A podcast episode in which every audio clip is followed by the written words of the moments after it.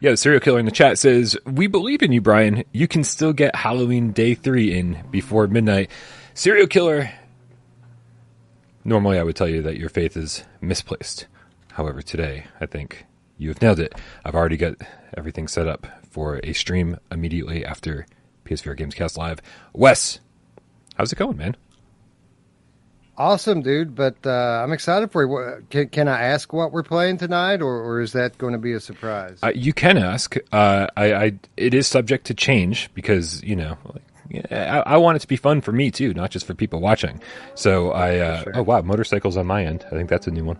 Um, the uh, so so I, am currently planning on playing uh, Five, Five Nights at Freddy's VR Help Wanted, um, but but it's very seldom that I want to play Five Nights. I think it's terrifying. Uh, I know that that's a divisive statement, um, and uh, and I just want to I just want to play something after this that I'm excited to play. And currently, I'm excited to play that, but things may change. That's a, that's another one on my backlog. I, I think as we have our discussion today, Brian, about uh, PlayStation VR horror games, you're you're going to be surprised at the relatively large number of them that I still haven't played, and this is one of them. That's amazing. There's a there's a big. It don't look it don't look it don't look scary to me, dude. It does not look scary. Don't look fun. Maybe it's different in the headset. Yeah, it is. But it don't look very good. Yeah, it is. Five Five Nights is Five Nights is terrifying because like for the most part, like for a lot of the for a lot of the core games, you can't move. Like you're just kind of locked in place, and so like it's not like you can run away from danger. And I think that's what scares me the most. Um, and but I don't know. Like it's it's it's a little bit of a mixed bag because they are mini games for the most part, and some of the mini games are fun, some of them are not, some of them are scary, and some of them are less scary. Um, I'd be interested to hear your opinion. Uh, there's the, the the the opinion of it out there is very, very, very mixed. Um, some people absolutely love it, and some people absolutely hate it. Some people think it's terrifying, and some people are like, "This isn't scary at all. It relies too much on jump scares," uh, which I also believe See, it that's does. me. Uh, yeah, I don't. I don't like a lot of jump scares. They're not scary when you're expecting them. Uh, Nick Milo in the chat, of course, forever the Brian Paul contrarian says Five Nights is not scary. Wes, don't let Brian fool you. It's more annoying than anything. Yeah. Well, that's only it's only annoying if you keep dying, Nick. if you don't keep dying, you don't keep getting the jump scare. Just saying. Good point. Uh, Wes, uh, we are uh, seven goddamn minutes into the show. Maybe we should get off this title screen and start the start the actual show. Let's do it, man.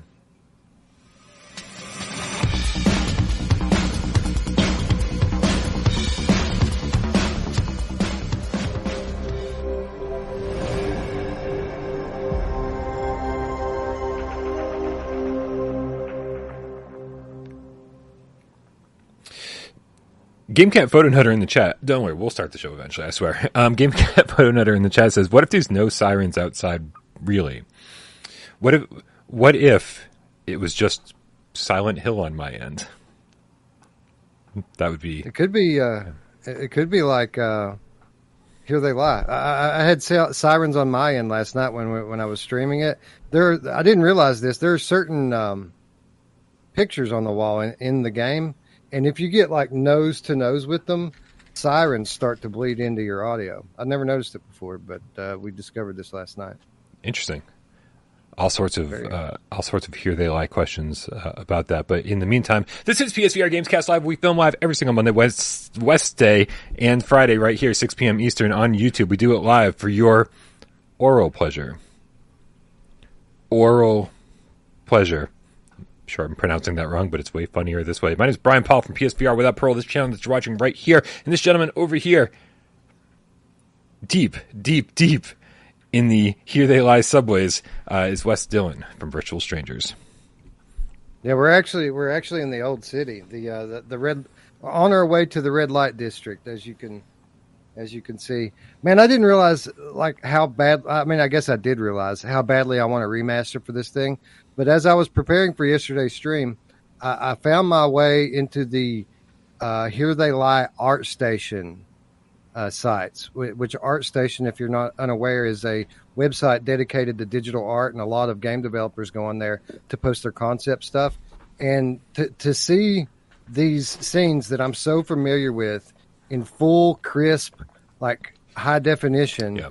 Uh, it just made my mouth start watering. It's so beautiful.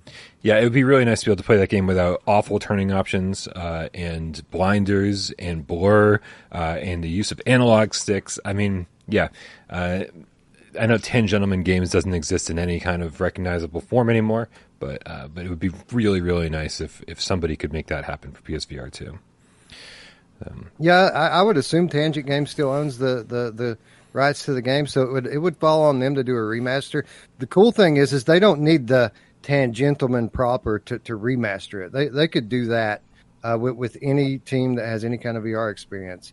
Now, for what it's worth, the uh, a large uh, number of the people that are on that team that made this game are making another horror game right now in a new studio. So that's probably the one thing that I'm more excited about than anything. Although we don't know yet whether or not it's going to support VR. Hybrid games, Wes. Hybrid hybrid games. Let's, yeah. let's fucking hope so.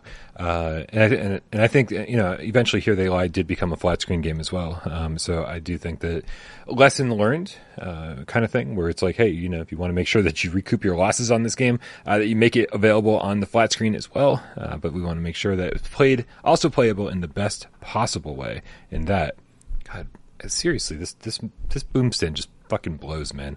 It really does. It has it's got some sort of erectile dysfunction, and it just doesn't stay up when I need it to.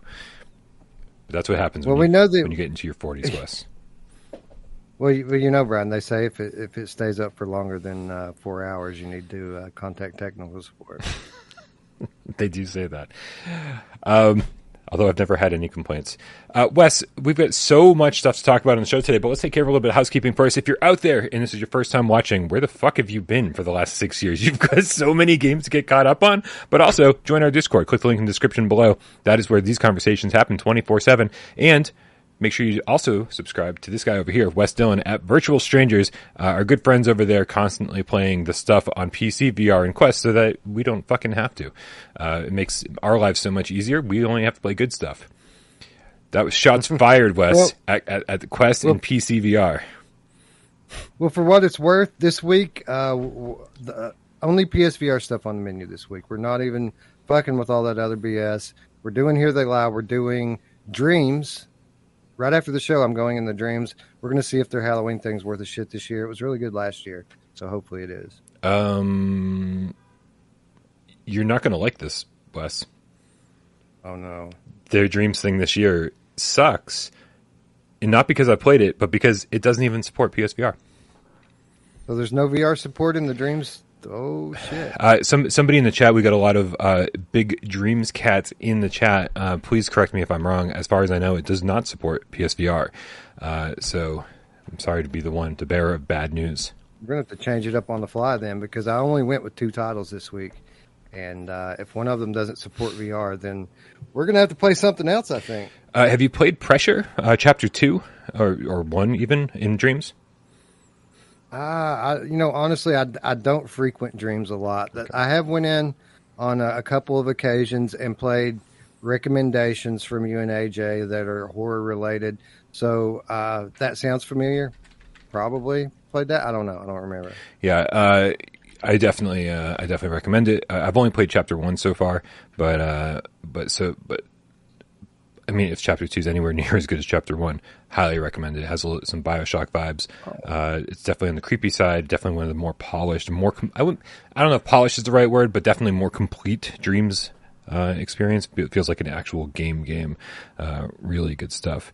Uh, thank you, GB, and anyone else who said this. Um, yes, it does not support VR at all. So sorry, Wes. Well, maybe we'll maybe we'll revisit um, the Exorcist Legion. We were going to do that last week, and, and we ended up canceling the show last week. So not canceling. I mean, we we canceled when my internet failed, but uh, maybe we'll do that. I, I know you uh, you got into that one yesterday, right? I did. It did in part, and, and I had fun for a little while. Uh, I think that game is super scary when it's working properly, uh, and then when the jank kicks in, uh, it suddenly becomes far less fun. Um, Still janky on PSVR, I assume then. Yep, very janky. Uh, the first, I think, first three chapters worked almost flawlessly. Oh no, that's not true. The end of chapter three, I had weird issues with, um, and then chapter four, Uh, I, I think I'm pretty sure I hit a game breaking bug where like the next thing just didn't trigger the way it was supposed to. So it was uh, all this scary noise, and they had blocked me in in the in the morgue, and, and then nothing nothing triggered, nothing would happen. And uh, for you know, I'm I'm I always try to take the blame first. Um, wait, wait, wait, Twitcher, Twitcher's telling me that Pressure no longer has VR support. What is going on? It had great VR support. Why? Why would you, dear Dreams creator, why did you do that? Why did you pull VR support from your from your game? What is that? What is going on? So depressed. I am so fucking depressed, Brian. VR is dead again. Can you believe it? Dreams just killed it. God damn. I mean, we, I mean, we had we had Zuckerberg last week, basically saying that the enthusiasm is waning for VR, and I don't know why that could be. Possibly when you release a fifteen hundred dollar product, maybe people might not be so enthusiastic about it. But now, now this first that, and now this, Brian, I'm so depressed. Yep. Absolutely, absolutely. What my favorite thing about the Quest Pro though is that uh, is how many people are still uh, still developing games for it, and, and and content creators out there being like, "Hey, are you making games for the Pro?" Like, it just doesn't. When when when the message when the core messaging is this is not for gamers, then why do I see a tweet from Synth Riders being like, uh, "Hey, our game is now available on Quest Pro with all sorts of enhancements"? It's like, okay, What it is, it's PS, it's PS4 Pro with a fifteen hundred dollar price tag on it, basically. I mean, I guess. I mean, it, I don't. I don't even. I don't even really know what to say. I'm like, I'm glad. Actually- that, I'm glad the developers are supporting it. Uh, you know, I would hate if any gamer out there bought this thing and then we're like, where, where the fuck are my enhancements? I, I would hate that for for any gamer who spent that much money and didn't get anything out of it. So I'm glad it's being supported, but it's just this messaging problem is terrible over there. It's a mess. Uh, by the way, on, on a side note, how how fucked up is it that this enterprise product is getting full on support from synth riders and we still don't have multiplayer? I don't want to talk about it. I don't want to talk about it. We don't even talk about synth riders over here anymore. I don't. Anytime AJ uh, says synth, I immediately cut his mic, and then and then and then no one ever knows that the second word in that sentence was riders. Uh, we just stare at AJ blankly as we pretend we have connection problems. Well, we love synth riders over here. They just sent me an awesome T-shirt, so uh, you guys are okay in my book. they they're not sending jack shit over here. They're like we're, we're really sorry about everything. Um, it's like we promise it'll be better next gen. Uh, no, don't send the T-shirt to Brian. Not until PSVR two gets here. I don't get shit, man. I don't get shit from anybody. Like everybody got this awesome uh, Sin Studio packet uh, from uh, you know with with, with Oh yeah, I with the. I logo saw and the I didn't get that one either. right? And then, uh, and then, uh, for, I mean, for obvious reasons, I didn't get any of the after the fall merch because Yeah, me either. I, I gotta, I gotta admit, um, nDreams has been great to us. yeah, Um, Resolution Games has been great to us. Outside of that, like I've got to be that guy. Like, where can I buy your merch? Can I, can I get that T-shirt somewhere? I'll pay for it. And then sometimes they'll send me one, and sometimes they don't. That's how I got the Synth Riders thing. I'm like, show me your merch store, I'll buy one. And and they're like, don't worry about it. Sign this NDA. Let's start a new agreement, and then uh, and then we'll send you a T-shirt. Send it on over. We'll do that. nice. Yeah, usually, usually I don't really care about this stuff at all. Like, I don't, I don't want this stuff. I mean, like, I'll just wear black t-shirts and you know, whatever. I, I don't. I don't care that much about like game merch, uh, and I and I especially don't care about getting free stuff from developers because there seems to be there's like a, a weird thing with that, you know, uh, like especially anytime someone asks me to do uh, paid content, uh, like you know, they're like, hey, we'll we'll give you a thousand dollars to make a, a you know a video on this game, and I'm like, no, just you send me the game, and I'll review it, and there that will be the end, the beginning and end of our relationship. Like that's kind of like what Without Parole was founded on. Like I, I don't need support from developers. You just send me your game, I'll review it, and that's the end of the story. Um, and, and so there always feels like there's this, you know, when when I'm trying to remember who sent me stuff. Like uh, Schell Games sent me a pack for I Expect You to Die too. Like after I reviewed it, um, for whatever reason, Fast Travel Games sent me a pack for Wraith the Oblivion Afterlife after I reviewed it, and I'm like, I don't. I don't need this stuff. It just sits like in a cardboard box on top of my bookshelves. I'm like, I don't, I don't actually want this stuff. Like it, it feels weird. It feels wrong to accept gifts. But I guess if the review's already out there and I've already made my verdict, I guess it's all right. I guess. See, that's that's funny. I, I, think they're trying to buy your love, Brian, because like I, I consider fast travel games among our, our, very best friends, like our earliest supporters on our channel. Same fast travel games, but uh, I didn't get any fucking Wraith package, and I I've reviewed their game well, so uh, maybe they're just trying to buy your love. No, I don't. I don't think so. Me, uh, I, I I feel very Andreas Juliusson and I, we go way back, um, you know, all the way back to the beginning of the channel, and uh, and you know, we reviewed Apex Construct. We loved Apex Construct. Uh, I think it's been mildly downhill from them since then. Um, but anyway, I, do want to I do want to tackle a question here in the chat. Ian Marsh says, "Brian, do you feel cheated having to use the move controllers all this time?" no, no. In fact, I, I I've don't get me wrong. I'm going to love the new controllers that we get. The, the Sense controllers are going to be amazing, but I also like don't hate the move controllers like so many people do. Uh, like it took it took a little while to get used to the control scheme and using turn buttons and and, and holding the move button and, and pointing it to walk. But you do that for six years, man. It becomes second nature. I don't feel cheated. I just feel like PSVR 2 is going to be a bigger upgrade for me and a lot of the PSVR 1 faithful than it will for a lot of the PC gamers out there and a lot of the Quest gamers out there. Because not only are we getting this massive visual upgrade, we're also getting controllers that we should have had fucking five years ago, right? Um, I, I, there's a petition out there. Um, Wes, uh, maybe you remember this, but I petitioned Sony to give us analog stick move controllers like in year one of PSVR, and uh, it never really gained much traction, and obviously Sony did jack shit about that. So, yep. you, you know, and it, and it didn't seem like such a big deal at the time because I agree. You get used to the move controllers uh, after a while, and, even now, uh, you know, with me playing a lot less PSVR than I used to, still it's like riding a bicycle. When I pick it up, I don't even have to think about it. And uh, a lot, something a lot of people don't really talk about with their issues with PSVR and the tracking 95% of that can can be resolved through camera placement. And yes it sucks to have to move your camera around but you you, you can certainly prepare for that. Um, but with regards to the the thumbstick deal i don't think it really hurt so much you know in psvr's heyday. I think where it really has started to hurt is over the last year to two years because now no one's supporting the platform anymore. And i have to think if we had modern vr controllers that there would have been a lot better support uh, in in the uh, latter stages of the life cycle. I love to agree with you, but I but I don't at all. I don't think it's ever been about the controllers. I think it's been about have, being tied to the OG PS4, which is horribly underpowered. Um, and despite the fact that like you know, it's even the OG PS4 is more powerful than a Quest 2. You see games on Quest 2 looking better than the OG, and that just shows you how much more difficult it is to program for a PlayStation 4, a VR game for a PS4 than it is for a Quest 2. Uh, some shit's just easier in some places than others. Um, and I think I think that's where all the problems came from. So we've heard from so many developers over the last five years being like, we tried and we couldn't make it happen. Right? And it just, or the game was too blurry to, you know, we didn't want to have to put it out there. We didn't, we didn't want to sacrifice all this stuff uh, and, and, and give you a subpar version of our game. So hopefully all those games do make it to PSVR 2 eventually.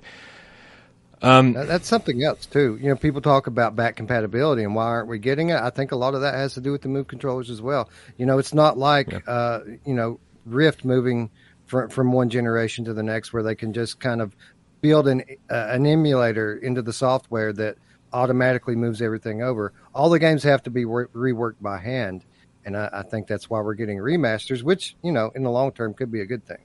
Yeah, yeah. I think I think as long as we get a majority of the games, um, get we, as long as we get a, a majority of the games remastered for PSVR two, it won't be the worst thing ever. And as long as most developers give us that free upgrade that we're that we're hoping for, um, we'll see. We'll see how it all pans out, though. Of course. All right, let's, let's get Tangent Games. We're talking to you. Who are we talking to?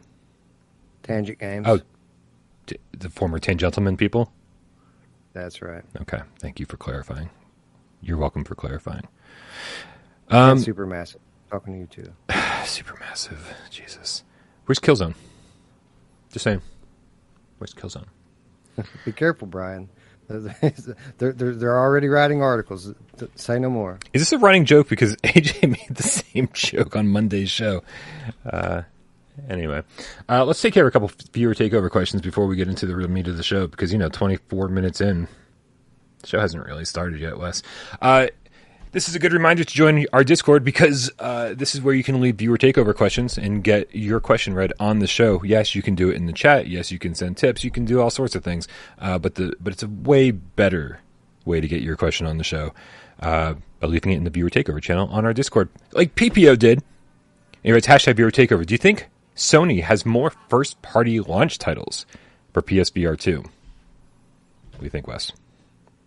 Uh, I hope so. I would. I would think so, but uh, what I think really doesn't matter. I, it would seem so. I mean, we were expecting twenty major uh, titles at, at, launch, and we haven't. We're, we're about halfway there. So, um, yeah, I think so. I, I, think that they're they're holding back. That they're going to try to drum up a little bit more excitement before pre-orders go live, which I would have expected by now. But you know, again, that's just what I think, right? Yeah. I'm kind of with you. Um, I think we're going to see a lot more big titles, things that people like aren't expecting uh, by the time uh, you know by when they reveal all the launch lineup. I think there's going to be a few titles in there uh, from third parties and maybe some hybrid games uh, from games that are already out there that now have you know PSVR two first person hybrid support. Um, but as far as like AAA first party new games like Horizon Call of the Mountain, uh, if you look at what Sony's been doing recently, they've obviously been holding quite a bit back uh, and want to focus on each game and give each first party game a lot of time to breathe.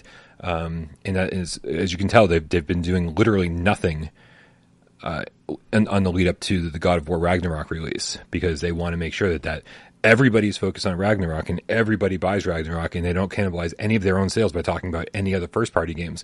Uh, and I think that's part of the reason why we haven't seen a showcase yet because like, well, why why sell people on games that are coming up? Let's get their money first on games that are actually almost here. Um, and so I, I think that Call of the Mountain is one of those games that they're going to want to really focus on. We're going to really focus on at launch. And then after launch, they'll probably show us more hybrid games from first party studios. They're going to show us more, um, more built from the ground up VR games for PSVR 2 from first party studios uh, and kind of make sure that we know that there's stuff down the line to be excited about. Um, but but for launch, I don't think so. Just based on what we've seen from them recently. Yeah, I, I agree that, that they certainly have taken a more uh, measured approach to uh, promoting their titles on PS5, but they did have a few at launch. So I'm hopeful that this the same will be the case for their, their new VR peripheral. This is something. I mean, if they're going to be successful in the VR market, and, and by successful, I don't mean five to six million units. I mean in the tens of millions of units they're going to have to really put forth an effort here, and I hope that's not lost on them. And uh, hopefully, we we get an amazing launch. And then, if they want to go to the, uh, you know, one title every four months approach, then then so be it. Yeah. Looper the Underground Game Cat with the five euro says they aren't saying major anymore. Check out the FAQ section on the landing page. Yeah, I mean, you know, verbiage changes from Jim Ryan saying it one place and then it ends up over here on FAQ somewhere else. I, I don't I don't think that that means anything, um, but we'll see. We'll see because we haven't gotten the full list of games. We know about maybe six games that'll be there at launch, uh, and and hopefully he's not referring to you know uh, remasters. Hopefully he's not being like, oh well, we'll see Swordsman or Alvo. I don't I don't I don't think that's what he's referring to, but we'll find out what happens. Uh, um, and the next, uh, the other question comes to us from Uzik, writes hashtag, hashtag, ooh, this is going well, hashtag viewer takeover. Are horror games becoming so real that people start to experience medical conditions from playing them? Certainly possible. Yeah. You know, you know, I've seen people get PTSD from less than what I experienced when I play Resident Evil 7 in VR. I mean, uh, and I guess not for nothing, but the majority of VR enthusiasts out there are getting up there in age a little bit. So, you know, a, good scare might be the, the, the last thing that they uh, that they ever see. So, I guess it's possible. That's how I want to go. Oh, for sure, for sure, yeah. that'd be awesome. What what great publicity would that be, right? For a VR horror game, like like we killed a guy, that'd be awesome. without without parole finally get some recognition and people actually start rolling in once I'm dead. Uh, I guess that could be a thing. Yeah.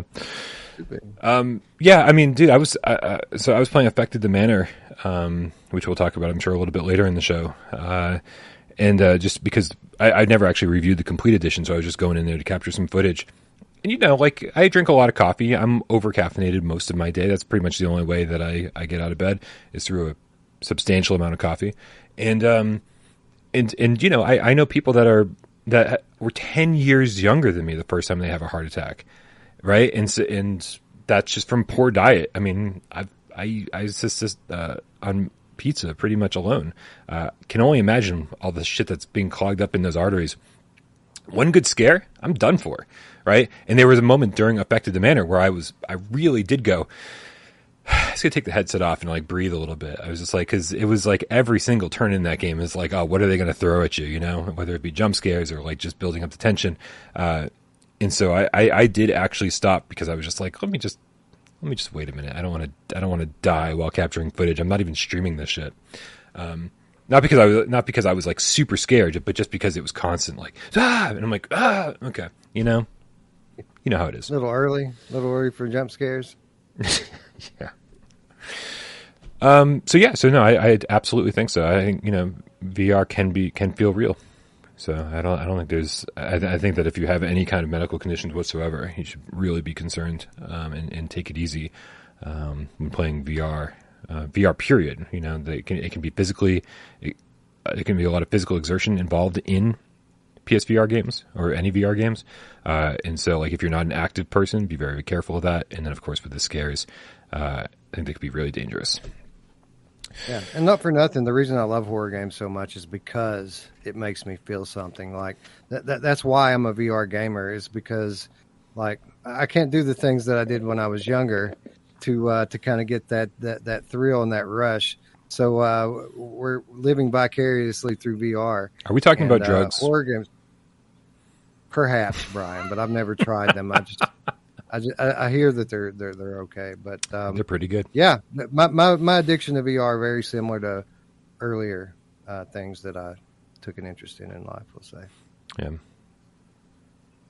Um, dude, let's get to our first. Let's get to our first news story.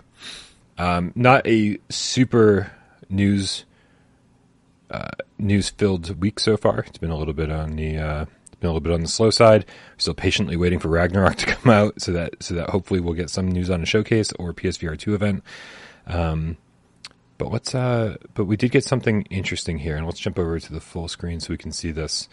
Um, over on Twitter, and I, I don't I don't believe this is the original tweet. I, I think that this Twitter account might have just grabbed this from somebody else and posted it. So I do apologize for not having the original tweet handy.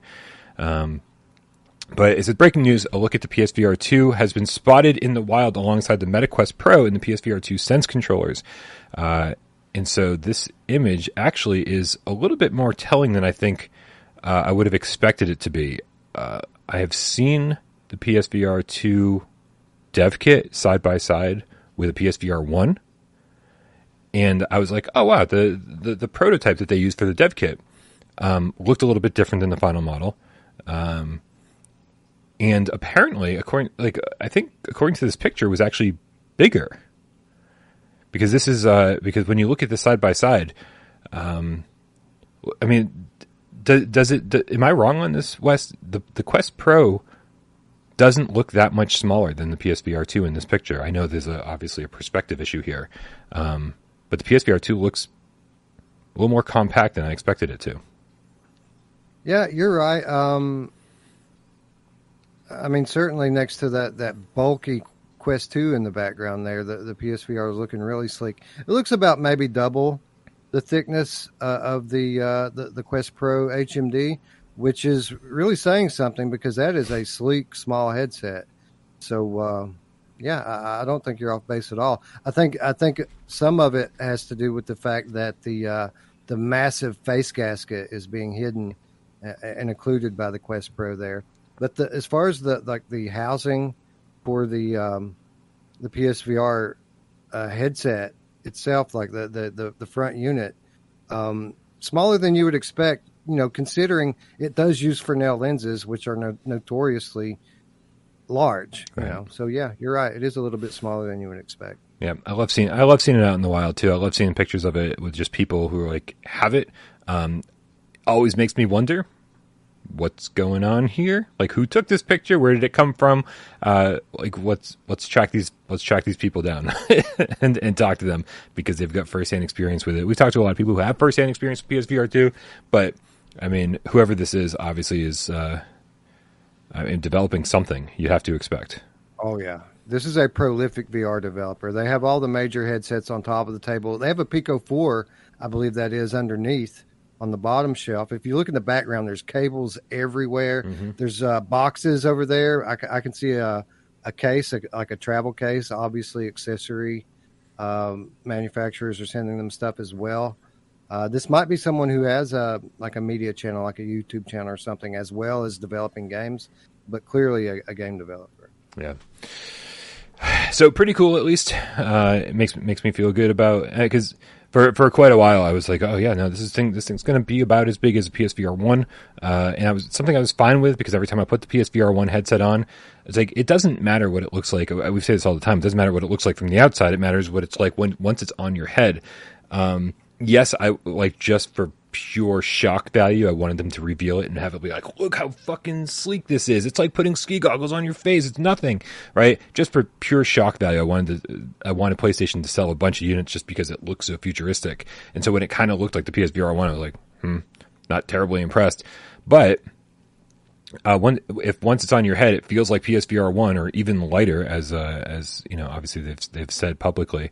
Um, PSVR one's still the most comfortable headset out there, and so uh, even six years later, so uh, so if it's even lighter than that, even more comfortable, then I've got no complaints whatsoever. Yeah, can't wait to uh, to try it on for myself. Yeah. What does that bring us to? Oh Jesus! This story. This is this is really one of the best things ever. Um, so th- this story actually comes to us from AJ. Uh, AJ has been uh, he was he was putting this all over our Discord today. Uh, apparently, according to an article over at Gematsu, um, it seems as though R-Type Final Three will have a PSVR two mode. Let's read this article real quick here, Wes. Um, R-Type Final 3 Evolved announced for PS5 an enhanced R Type Final 2, which, I mean, let's be honest. First of all, Wes, I don't know why they're calling it R Type Final 3 when it's just. Right. Why isn't it R Type Final 2 Extra or Pro or Hyper or with Knuckles? Like, I don't understand the naming well, convention here. I would say, how could you have a sequel to Final? If it's Final, then it's Final, right? The last one. This is the third Final. This is like Friday the 13th or something. Final Fantasy would like to have a word with you, Wes. right. Mm-hmm. Um, Granzella announced R Type Final 3 evolved for PlayStation 5. The latest new issue of uh, Weekly Famitsu reveals it will launch in March 2023. Interesting time frame there, Wes. March 2023, when we all sort of expect PSVR 2 to launch. In really small print, for some reason, it says R Type Final 3 Evolved is based on R Type Final 2 and features improved visuals, over 100 playable ships, seven exclusive new stages. Here we go. Brace yourself. Brace for impact, everybody. So sorry, Jiox. This is this is the best you're getting. PlayStation VR 2 support for takeoff scenes. Metaverse spaces for online multiplayer lobbies and mini games. What the fuck is this, Wes? This is fucking garbage. This is exactly what we don't want on PSVR 2. This is everything we've been complaining about for six plus years. We don't want PSVR 2 support for takeoff scenes. Let us play the whole fucking game in VR. Fine. But, like, what? It's a. But. Um, yeah. PSVR 2 content also in development, Brian. this is this is the equivalent of like a dressing room mode in Mega Dimension Neptunia 7. it's like we don't want it, man. Well, I mean, I'm sure somebody out there wanted it. Let me know in the comments in the chat if like you wanted well, here, the dressing the room mode. Thing. I'm, I'm very hopeful that this is just poor reporting, right? Because we are we are reading uh, a, a two sentence uh, write up from a translation of a, a, Japanese article. Right. Hopefully, there's something lost in translation here, uh, because there, you know, there it does say that there are metaverse spaces for online multiplayer. Who's going to go into the headset to to link up with with people to play with, and then take the headset off to play. That makes no sense. What would make more sense, and I would be fine with this, by the way. You might not be, but if you could just play R Type mm-hmm. in 3D on a virtual screen, then great. I'm sold. That that's a cool PSVR two mode, and I would like to see other games, other flat games, especially side scrollers, adopt that approach. But if they're just expecting people to go into VR, uh, play through a, a, takeoff scene, kind of as an added DLC type thing, like a extra content, meet up with some people, and then take the headset off and play, that's the stupidest shit I've ever heard. And uh, that's the line I was waiting for because that according this translation makes us believe that that's what it is. It can't be right. It can't be. No. Surely not. Surely not. Maybe. Maybe. Let's let's err on the side of hopefulness, Wes. It gives you this first person in the cockpit view of uh, whatever the fucking ship is called in R, R type, and you and you get to, and you get to have this very cool wing commander type style takeoff scene, and then boom, it switches you, and you get and then you continue playing the game in VR you know the typical sides the side scrolling fashion, right?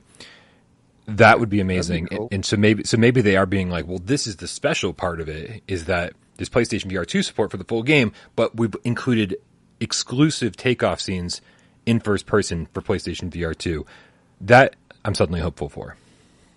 That that would be cool. They could do a transition like the Minecraft thing that kind of zooms you out and into the game. Yeah. You know, you do your little takeoff, you zoom out, you play the game in 3D. That would be awesome. That would be awesome. Because, dude, I, I don't know about you, but like I have recently, uh, also, sorry, without parole, sponsored by Eversource. Apparently, I had just fucking advertisements everywhere, man. It's like front, front and center. Um, I, what are you a shoot 'em up fan? Because only recently have I, I've always kind of enjoyed them, but like just kind of off to the side. I play, I try one out and play for half an hour or something. Be like, this was fun, but never like take it super seriously and try to get good at them. Only like in the last year have I really, really, really started appreciating shoot 'em ups and been going back through and playing the original Gradius games, the original R type games, all games that I've kind of tried out but never actually attempted to get good at. And I fucking love them. I think Yuki is the game that convinced me I need oh, to go yeah. back and play these more. Yeah, uh, I, I, never thought of Yuki in that light, but you're right that, that it is a kind of a shoot 'em up style game. So in in that context, yeah. But I mean, in, in terms of classic side scrolling shoot 'em ups, uh, I was I liked them a little bit back in the day. You know, back when I was playing the, those sorts of games. Really, not since I've started playing VR. Although I, I you know, I, I, like watching Dave play them on his channel. So uh, there's that. You know, yeah. Dave loved them. Like he would have he would have shit his pants for this this uh, article, I believe. I think you're right. Absolutely. Uh, before we move on from this, uh, we did get a tip from Nihilist Ryan, the game feline, a little self indulgent, but I'll read it anyway with a $5 tip. Says that you've kept this show going long after regular PSVR releases stopped coming speaks volumes to your tenacity, Brian. You're an inspiration to us all. I don't know if inspiration is the right word. I'm creatively bankrupt, so um, that so I keep doing this because I don't know what else to do. Maybe is the better uh, better comment. But uh, but thank you, Niles. I appreciate your perspective on my laziness. Thank you very much. Oh, I, I, agree with him for what it's worth. Uh, I, I, think it's admirable that you've uh, that you've held to your guns here and, and remained PSVR exclusive uh, throughout the last year, especially. It's uh, it's admirable. Well, it was certainly. I'll tell you this. there was a phone call that uh, Dave Station, uh, AJ, and I had a little three way phone call um, about two years ago around this time. It was closer to the holidays, probably late November, maybe mid December. Um, when we were, we said, "Hey, w- should we consider branching out and covering all VR?" You know, and that and that was the question. It was like, should we cover all VR? Should we just add Quest to the lineup? Should we just stick with PSVR? How do you want to handle this? In that Wes, that conversation happened when we thought we only had another year to wait. So thinking back and seeing that was two years ago when we were like, man, we're going to be in real trouble soon with content. Um, that that happened two years ago is is is is kind of mind boggling to me. Uh, so a little peek behind the scenes. We thought we had a year to to to to kind of like you know keep the ship afloat, and turns out we had two years to keep the ship afloat. and yet, three shows a week, like clockwork incredible. I know, right? Switching over to the three day a week format couldn't have come at a worse time. It's all practice, Wes. It's all practice. We're just trying right. to get good before PSVR two gets here. That's all it is. Right. Preseason. Preseason. Right. That's right. All right, man. Well, speaking of filling time with uh with with, with ridiculous content, uh, it's it's almost Halloween. We've, we we're mere minutes away from Halloween, Wes, and uh, and and you and I so far this is this is this will complete our trilogy of Gamescast episodes. Three weeks ago, or I guess two weeks ago, this makes week three. Um, we started talking about horror movies, some of our favorite horror movies, um, and then last week we started talking about some of our favorite horror games, and then this week we want to talk about some of our favorite VR horror games. Now, Wes, at some point on Gamescast, I don't know if it was with you when we were talking about movies or if I was just talking about paranormal activity on some other uh, show with a different co host. I do want to clarify something, uh, a mistake that I think I made. Uh, I was talking about Paranormal Activity, the most recent movie, Next of Kin, and I was like, oh, they even ditched the found footage format. That's because that movie is so polished in, in the sense of like not a typical par- paranormal activity movie where it feels like home video footage. Like they're using professional cameras and everything like that. I, I, I tried to rewatch it uh, the other night. It didn't work out so well, but I was I was waiting for it to switch to not found footage, and it never did. I was like, "Holy shit, this movie is found footage, but it's just like really professional cameras and shit, so it doesn't feel at all like a paranormal activity movie." Somehow I got that wrong. Um, uh, I still don't recommend it though. it's not great.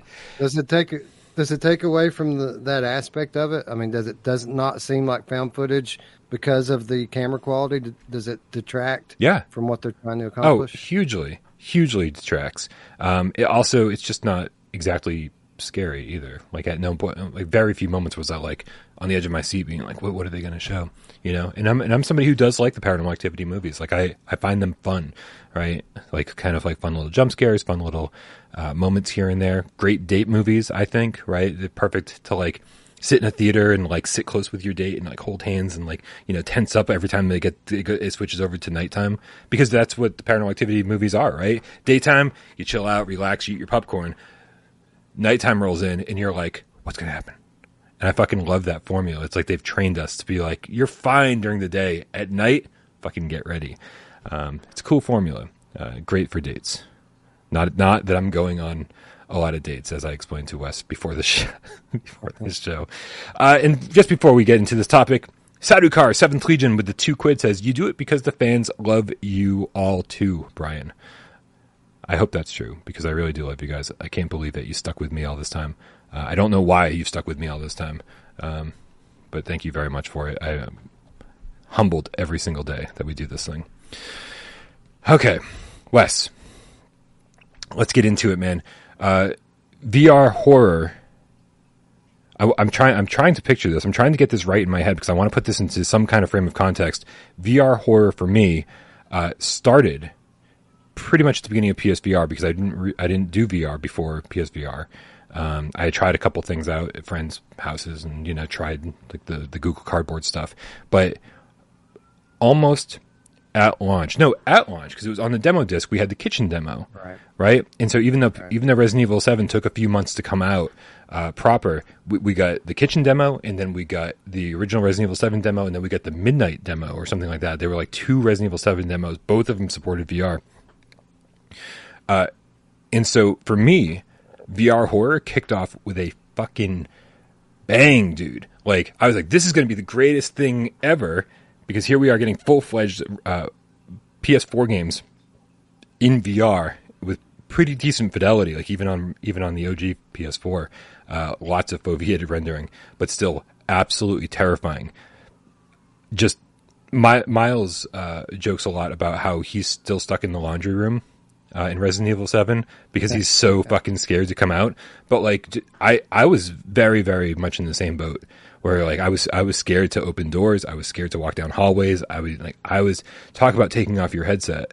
And, and because you're scared you're gonna have a fucking heart attack, right? Like because you're just so tense and you're sweating and you're just this is fucking too much for me to handle. Um, one of the scariest things I've ever done, man, was playing through Resident Evil Seven for the first time in VR, even on the OG. Um, but I'm I'm guessing did it begin earlier for you, or is that where it began with you too? Absolutely, exactly where it began for me. This was the thing that sold me on on, uh, on VR, and when I knew that it was going to be the, the, most amazing thing I've ever done. Because uh, you know, I, I bought my my my first PSVR. It was meant to be a, a, uh, a Christmas gift, but we bought it in July. We had it. There was a great sale, so we bought it in July, and we got it in. And we're like, well, what if there's something wrong with it? Like, we're not going to be able to return it in December. We need to try it out. So all I had was that demo disc, and I put that thing in there, and I see kitchen, I see Rush of Blood, I see Here Rush of Blood. How did? I, oh my god! How did I forget about all this? Okay, yeah, no, I'm so glad you're going down this this. Oh, keep it coming all, all I played was this demo disc for for like a solid week, and needless to say, th- this PSVR did not turn out to be a Christmas gift. We never put it back in the closet. I, I, I played those demos over and over again so much. It was so great. The kitchen demo, first of all, just the scenario that you're in is terrifying. I didn't know at the time that it was a Resident Evil thing. No one did. I, I don't think, right? Scary. Yeah, yeah. I, I just I could tell it looked scary. I put it in there, and you're tied to a chair, right? You wake up, you're tied to a chair. There's a camera in your face, and then someone's someone's in the hallway. Oh my god, terrifying! And then uh, with the other two games, you know, here they lie and Rush of Blood, full levels on this demo disc, and not the entry level. Neither of them are the first level. They're all from like the middle of the game, both cases. And uh, dude, just amazing, terrifying uh, this is what hooked me. this is why I'm here doing this right now is because of the impact that that demo disc had on me. That's amazing. That is absolutely amazing, dude. So it's it's crazy that it's crazy that I forgot about this. But leading up to the launch of PlayStation VR, there was a lot of back and forth in my head. First, it was like really expensive, and like the restaurant I was working at wasn't doing terribly well, and we had a lot of shifts where I'd go in and make like ten dollars and have and go home and be like, Jesus, and it was is actually uh, like PlayStation VR was literally supposed to be delivered in like two or three days from Amazon. Right? It was we are coming up to launch day, and I was and I was having one of those shifts at, at work, and they were like, "Do you want to go home?" And I was like, "There's no fucking reason to stay here. I might as well go home." I made like you know twenty bucks or something, and um, and I'm standing and I'm sitting there like talk at, at our bar talking to the bartender. In my head, I was like, "Shit." I've got to cancel this PSVR pre-order right? I've got to because it, I, do, I, I just don't have the money for it, and so I go on Amazon and I look uh, on my phone and it's and it had just shipped. Like it was literally minutes. It had just shipped minutes prior, like to the point where I I can no longer cancel this pre-order. So like I was saved by fate, right? I, I was like I got it. I just dealt with the the repercussions later, which has sort of been a running theme over the last six years. Um, but but but again, so that that's one of the many stories leading up to launch, and and one of the other ones was like, well, what games do I pre-order? Right, what games do I get alongside this? Like, I don't know. Like, I, uh, loading Human Chapter One. I don't fucking know these titles, right? Like, uh, it, it, wasn't like, oh, here's uh, here's Silent Hill, or here's uh, or here's Killzone, or here's Resistance. It weren't weren't games we're familiar with. It was a bunch of uh, unknown titles. But looking through all of them, there was a game called Here They Lie, and that was listed on Amazon for months at fifty nine ninety nine. Sixty dollars it was listed as, and I'm looking at these pictures. In the pictures of Here They Lie, didn't even look like gameplay. It just looked like like artwork, right? And, it was, so it was, and, the description wasn't great. It wasn't. It, I had no idea what kind of game to expect, and I'm like sixty dollars. I was like, but it's a horror game, and I was like, okay, you know what? Like because of all the financial things I was going through and like not even sure if I could keep the pre-order, I didn't pre-order Here They Lie at sixty dollars on Amazon. And then I get the headset and there's Here They Lie on the PlayStation Store at nineteen ninety nine, twenty dollars. And I was like, well, for fucking for twenty dollars, I'll take the risk. Let's roll the dice.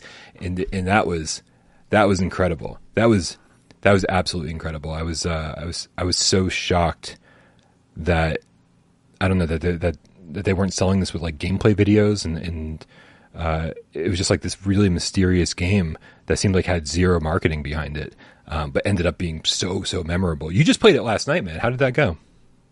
It went great, man. We we did our full uh, playthrough start to finish with our psychobabble philosophical analysis of it and what it means, which a lot of people struggle with, you know, grasping the meaning of it. And you know, it's interesting. I did the same stream last year.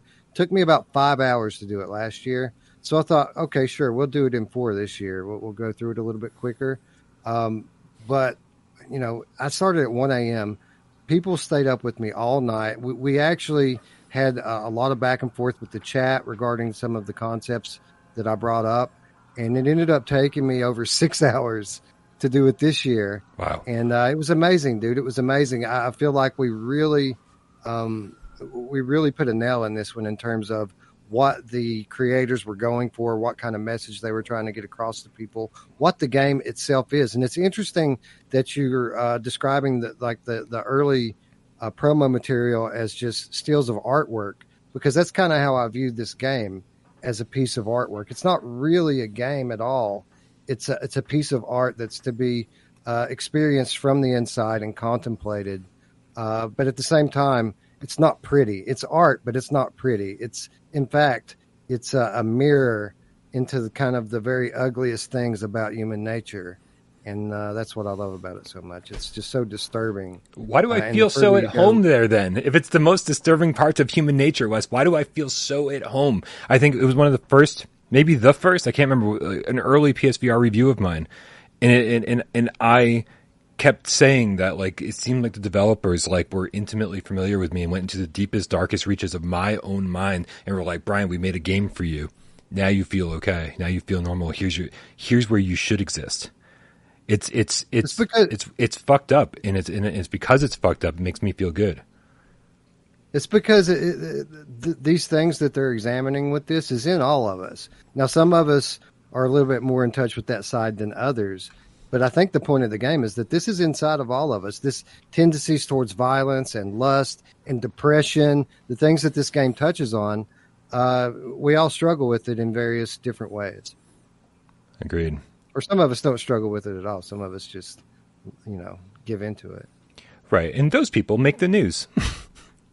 right. Right. Exactly. The, the the fact that the rest of us are like, you know, we can we can just like leave it in video game form. Uh, that, that that's that's what keeps us productive members of society. Uh, Aceville the Corn Cat or Aceville of the Corn Cat. fucking corn stuff is uh his candy corn stuff has gone really too far. With a two dollar tip says shout out to the London Heist Gun Range It's really interesting. Uh, not a horror game, Aceville. Get with the program. but thank you. um, this is so. So I would love to talk about Here They Lie for another hour, Wes, But I feel like uh, not only should people go instead over to your channel and watch your playthrough of it, uh, but also you and I uh, can film a, uh, a, Why We Love episode on it, and uh, and, and we can and we can take a deeper dive uh, at a at another point. So don't forget patreon.com yeah. slash without parole games. And I will be uh, discussing it with my co-host later tonight on Strangers in the Night. Although uh, I don't, I don't, I don't think Eric's going to make it all the way through it, so he's going to miss a lot of the finer points. Nice. Uh, do you find it? Maybe you, I'm, maybe I'm, maybe I'm short selling, and maybe he's been marathoning it all day. But today's his first playthrough of it, so we'll see. We'll see how far he gets. Do you think anything's topped Rush of Blood? Um, since since release, and I say topped meaning like in in its genre and uh, and as far as the horror themes concerned. Do you think any? Do you think anything has gotten better than a launch title, Rush of Blood? Um, as a horror game, maybe, but at, uh, you know, in terms of like uh, rail shooters, n- nothing comes close. In terms of roller coaster simulators, nothing comes close. Thank you. This was one of my big disappointments moving over to PCVR is I expected that there would be some really badass uh, roller coaster sims. This is like the biggest no brainer in the history of VR. Why aren't there a hundred awesome roller coaster sims? There's not. Rush of Blood is still the best one, and um, yeah, man, it, it's it's great in so many ways. Uh, it, it's tailored perfectly to completely mask any kind of shortcoming that the move controller might have. This game is perfect with move controllers. Um, I love it, man. It's it's great on so many levels. Right. You're a developer. You're you're presented with this new technology, which is really just technology from last gen being repackaged. Um, saying you you always have to sit forward. You always have to stand within camera range. What what can you do with this? And this is I, I 100% agree. Not only did this uh, mask the problems of move controls and light tracking, but also uh, seemingly hasn't really made many people motion sick. That was another thing. Like when it came out, uh, a lot, I know a lot of people that I talked to were scared to play it because it's a roller coaster, and you would assume that roller coasters in VR would make you fucking super sick if you're prone to that. And I'm pretty sure, uh, to my knowledge at least, please tell me in the chat if I'm wrong. I don't know anybody who got motion sick from this game. I think they were really, really cautious about that. Um, and so, not only so, yeah, it's exhilarating from a roller roller coaster perspective. Every single level, which this is what I find fascinating, tackles like a different fear uh, that people might have. Um, and so, it, you know, so so many games are are sort of focused on one particular thing, or like go into say the paranormal. But this is like are you scared of spiders? You're gonna fucking hate this. Are you scared of heights? You're gonna fucking hate this. Are you worried about it? Serial killers? You're gonna fucking hate this. Are you? I mean, it's like everybody's gonna I, do do big uh, dead animals uh, being thrown in your face and being hacked up with gigantic buzzsaws. Right? Everybody is going to find something in this game. Clowns, right? I didn't forget clowns. Carnival barkers. Do carnival barkers scare you, us? Because if so, boy, do I have a game for you. This is th- this game, I th- I would be shocked if there was somebody out there who was like, yeah, nothing in this game bothered me. I'd be like, wow, that would be mind-boggling to me because I I'm scared of everything, and so so I, I found stuff in every single level to be to be scared of. Um, this this to me is is really again for being a twenty dollar launch title. Uh, it was really one of the really an ultimate VR game in my book. I agree, and you know this is how good this game is. Um, in spite of the the absolutely terrifying imagery in the game, um, for the longest time, and I mean years, this was my go-to demo to put when I put new people in the VR, and I mean old people, I mean young people, everybody that I demoed VR to for a long time. It was Rush of Blood that I put them into, and guess what? Unanimous, everyone loved it my dad loved it. My kids loved it. Everyone. And they're not into all this scary shit like I am. So that should tell you something about not only how fun the game is, but what you were saying. It's comfortable, which is odd because what makes the roller coaster section so good is that you actually feel the motion. You feel like you're moving quickly. You know, sometimes the track goes out and there's, you know, you're in midair. You feel like you're in midair, but but it's expert game design, right? They they give you a perfect little small amount of HUD that you're sitting in with the train car.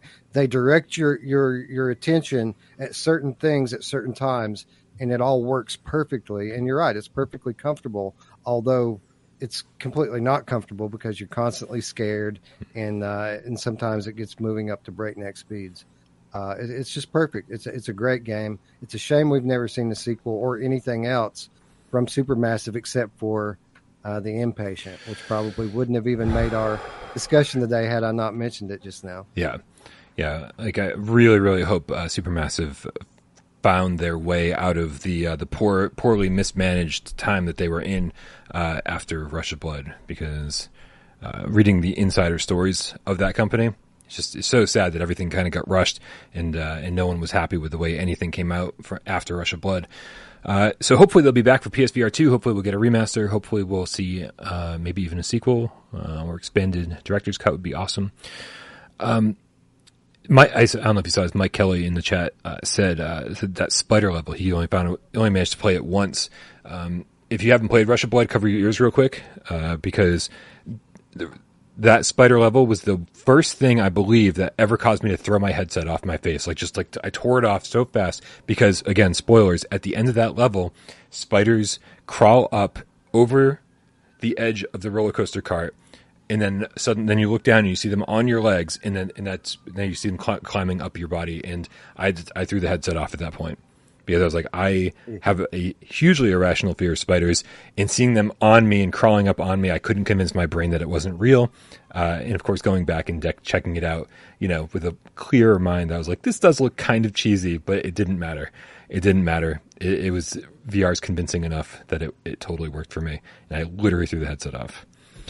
Well, they did a great job of, of you know not only giving you that in-game body, but having the arms match up perfectly to what your arms are doing in real life, which is impressive considering the tech that they were using. I mean, um, I mean, yeah, sometimes your your arms can get out of calibration, but they made it really easy to fix it right there in the game. You don't even have to pause it. You know, as long as you use the recenter, your arms snap right back into where they're supposed to be, and um, yeah, uh, and that's what made it so convincing. I think yeah. when things seem to interact with your in-game body. Give me something different, man. Give me something different. I want to. I want to hear about. I mean, we all know about Resident Evil Seven. We all know about Rush of Blood. Most of us know about Here They Lie. Throw me a curveball, Wes.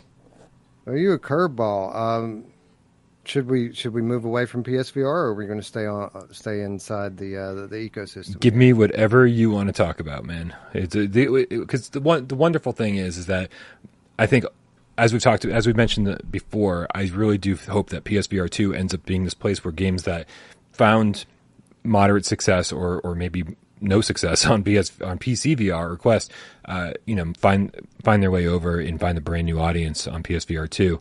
Um, you know, obviously for certain reasons, some of these games, some games will do that, and certain reasons, other games won't do that. Uh, but the fact is, is that I, I, think when we're talking about VR horror, uh, if we limit it to PSVR, we'll probably be we'll probably be being a, doing a disservice to all the wonderful cats out there.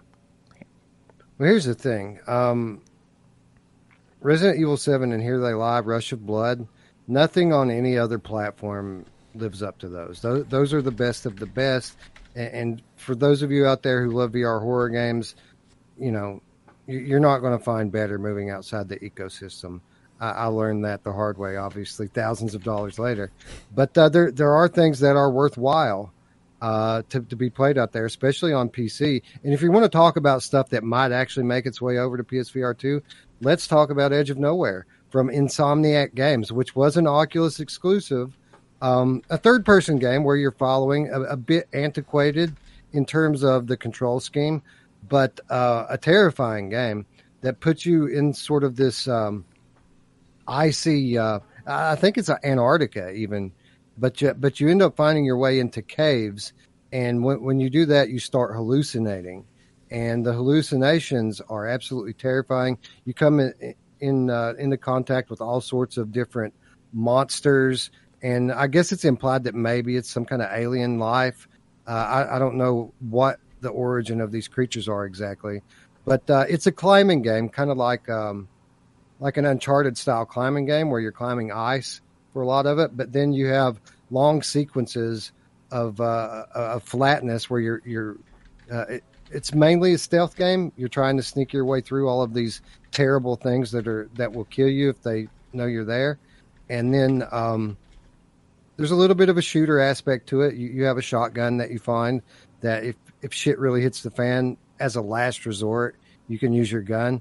But uh, you know, tie this all together with um, some really profound cinema sequences and psychological horror uh, it's an absolute masterpiece of a game and something very, very deserving of a, a remake on PSVR 2 from the now Sony owned Insomniac Games. Tell, tell, me, like, watching this trailer has been uh, uh, basically gives me more questions than answers because you mentioned that it's third person. How. I, I always I always think, and obviously, you know, like growing up with mostly third person games, and obviously uh, a lot of my favorite horror games from back in the day being third person.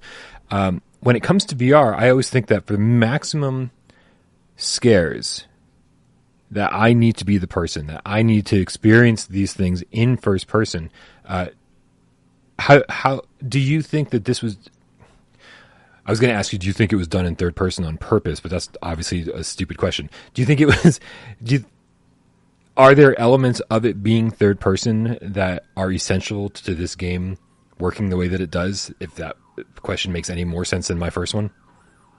Yeah, yeah. This plays like a like a third person game. The climbing sequences, especially, and there's a lot of climbing in this game.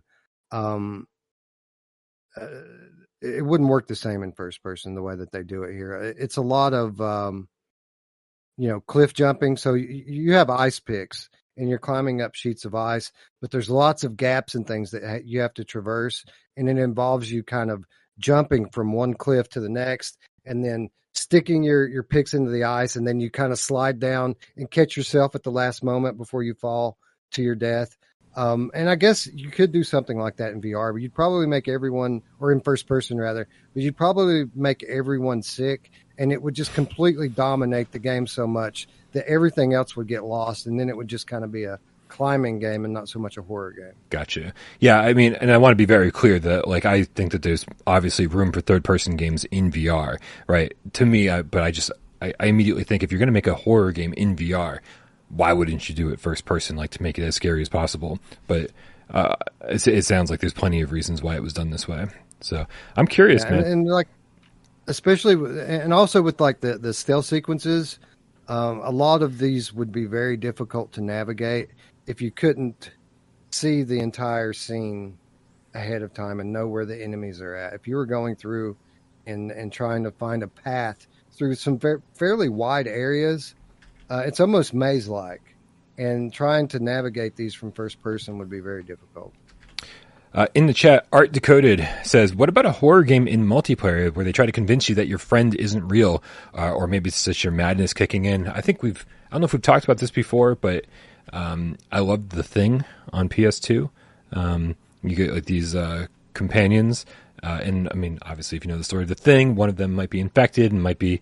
Uh, so I, I, always thought that the thing would make a great multiplayer VR game, and uh, if the AI was good enough, it could pretend to be one of your one of the multiplayer people, right? Maybe you don't allow for voice chat, that kind of thing. You like kind of hide some of the ways you would have normally figured it out, um, or you play it like Journey, where you're like. You know, you just encounter these people who are also playing the game type thing, uh, and then some of the people you encounter aren't real people. So I think it's a, I think it's a great idea, and I don't think it's been fully explored in VR yet. I think it's an, an idea whose time has yet to come. I think um, I think we're making huge advancements in terms of AI, and I think in the years to come, as uh, you know, NPC AI gets even better, that you're going to be able to maybe pass off uh, a, a, a, an artificial character as maybe something that's real. I think today it would it would kind of it would be kind of easy to point out which one's not the real person, but I, I don't think we're very far off yeah. from having AI that's really that that convincing. I've got a, I've got a very important question to ask you. What are your thoughts on Five Nights at Freddy's VR Help Wanted? I have no thoughts on it. My thoughts are my uh, my son loves it. Uh, I don't see the uh, the attraction, but I will say this: the, the sequel, um, what's it called? Security uh, Breach. Security Breach looks a little bit better, okay. and there are rumors that it could be coming to VR. I'm a little more excited for that one, but I haven't played it. I don't know. Yeah. All right. I just want to throw it out there because it is a super divisive game for some reason. I don't know why. Uh, you know, in horror, it's just one of those things. It's like comedy. It's all subjective. It, it all, it's what works for you personally. Um, but yeah, we, we talked about a little bit before the show. Uh, it is, uh, I think it's absolutely terrifying. I rank it up there as one of the scariest things you can possibly play. As you see, the, these jump scares that are happening over here next to me, uh, these are the things to be scared of because they really are. They throw them right into your face uh, and are not concerned at all about, uh, you know, your, your personal space. um, and it's and it's it's basically trying to complete these objectives on time, uh, and and it's a bunch of mini games, and it just kind of some some are more successful than others. Um, but because you know that a jump scare is around the corner if you don't speed the fuck up, uh, I think the tension builds and builds and builds. And for a lot of the games, you don't get to move. Uh, and so you're standing there in front of security cameras, hitting buttons, trying to open and close doors, save save power, turn lights on, turn lights off, and uh, and I, and I really think that it's one of those that um that when it when it works for you, it really really works for you. Um, so I always say wait for a sale because they have put it on sale with the Curse of the Dreadbear Halloween DLC uh, for like super cheap, and so uh, you get that shit on sale and you get to try it out. Um, but I'm very very curious to find out if uh, like where people stand on it because I think most people I mean, I say most people, everyone's all over the place on this. I think a game like this, um, it's really important that the mini games are engaging enough to make you forget about the thing that everyone knows is coming, right? That jump scare. Like that it, this game primarily relies on jump scares to scare you, and I'm a person that if I know a jump scare is coming, it's not scary at all. It's just stupid. It's annoying. Um, but you know, masterful game designers have this ability to distract you and make you forget about that thing that you knew was coming a minute ago. So if these mini games are fun and engaging enough to actually make you not pay attention to the fact that something might be behind you, then it might work. Uh, Spooky Hootie Game Cat in the chat says one of the best things about horror on PSVR is the sound. This is where VR absolutely will never be beaten when the sound is done well in VR. Uh, I 100% agree. Obviously, sound is I think important uh, in all games uh, when it comes to the soundtrack, sound effects, the whole thing. Right, creating creating a sense of um, tone, right, above and beyond everything else. Um, and, and, when and when you have the proper soundtrack, you can absolutely build tension without doing a fucking thing visually. Um, but what else is important, Wes? I'm gonna throw I'm gonna throw you a curveball. Uh, other than sound, what else is important to make make a VR game successfully scary? Well, it just depends on what type of uh, of horror that you're going for. And and while we are on the topic of sound, I do want to shout out Dread Halls, which uh, is getting some love in the chat right now because I think that sound design is, probably as important as anything it, it, with regards to building tension in a horror game. And and Dread Dread Halls uh, does it very well, expertly, and that's what makes one of the things that makes that game so great. But uh, you know, other, things other than that, I, I, mean, I don't know. I think the pacing of, of, horror games is really important. I think they need to leave uh, a lot to your imagination.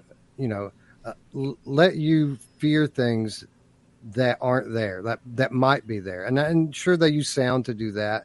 But you know obviously lighting is another big way you know not being able to to see what's in the same room with you let around let alone what's around the next corner. Things like this with regards to level design and and game design you know leave a lot of blanks for for your mind and your fears to to fill in. I think that's what separates the great games from the uh, the, the just okay ones. Yeah, I'm, I'm trying to remember where we heard this uh, or where I heard this to begin with. Uh, I think it came from like filming of horror movies, uh, I, and it might even come from Jaws. Um, but the rule the rule of horror movies is that you don't show the monster in the first half of the movie, right? uh, rule of Jaws. You don't show the shark in the first half of the movie. You you leave that to your imagination. You let it build up because whatever's in your imagination is far worse than anything they could ever show you on camera. Um, so I agree. I agree.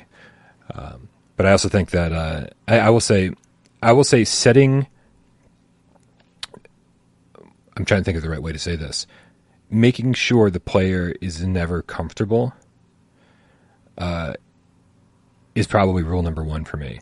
Like give safe places. Like uh, every time you go to a Resident Evil safe uh, save room, where it's like the music changes and everything, and you know you're safe there. It's like that's that's important, right? But the second you step outside that door, you just never know what's going to happen. And what I love about horror games, and I've talked about this probably fucking ad nauseum, um, is, and this happens in flat screen games, but not it's not nearly as effective.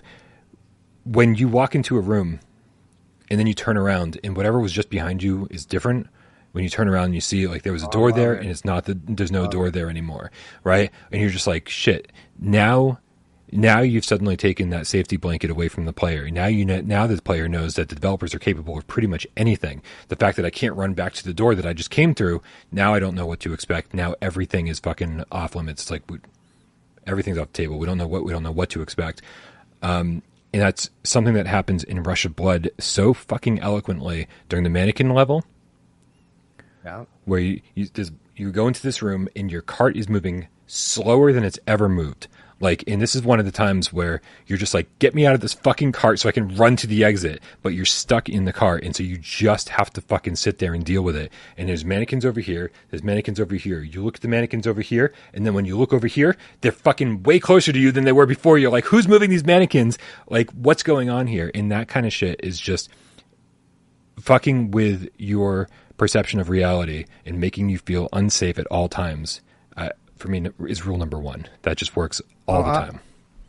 I, I love this sort of surrealism in VR, and it's it's not utilized nearly enough. You can you can pretty much count on your fingers the the number of games that do this effectively. Uh, but there's a really go- great sequence. There's multiple sequences in Here They Lie that does this, but there's a really great one where you know you're trying to navigate these subway tunnels, right? And if you pay attention, there are signs on the wall that tell you which way to go, and if you follow those, you'll make it out. But if you don't, sometimes you find yourself, uh, you know, looping or, or lost.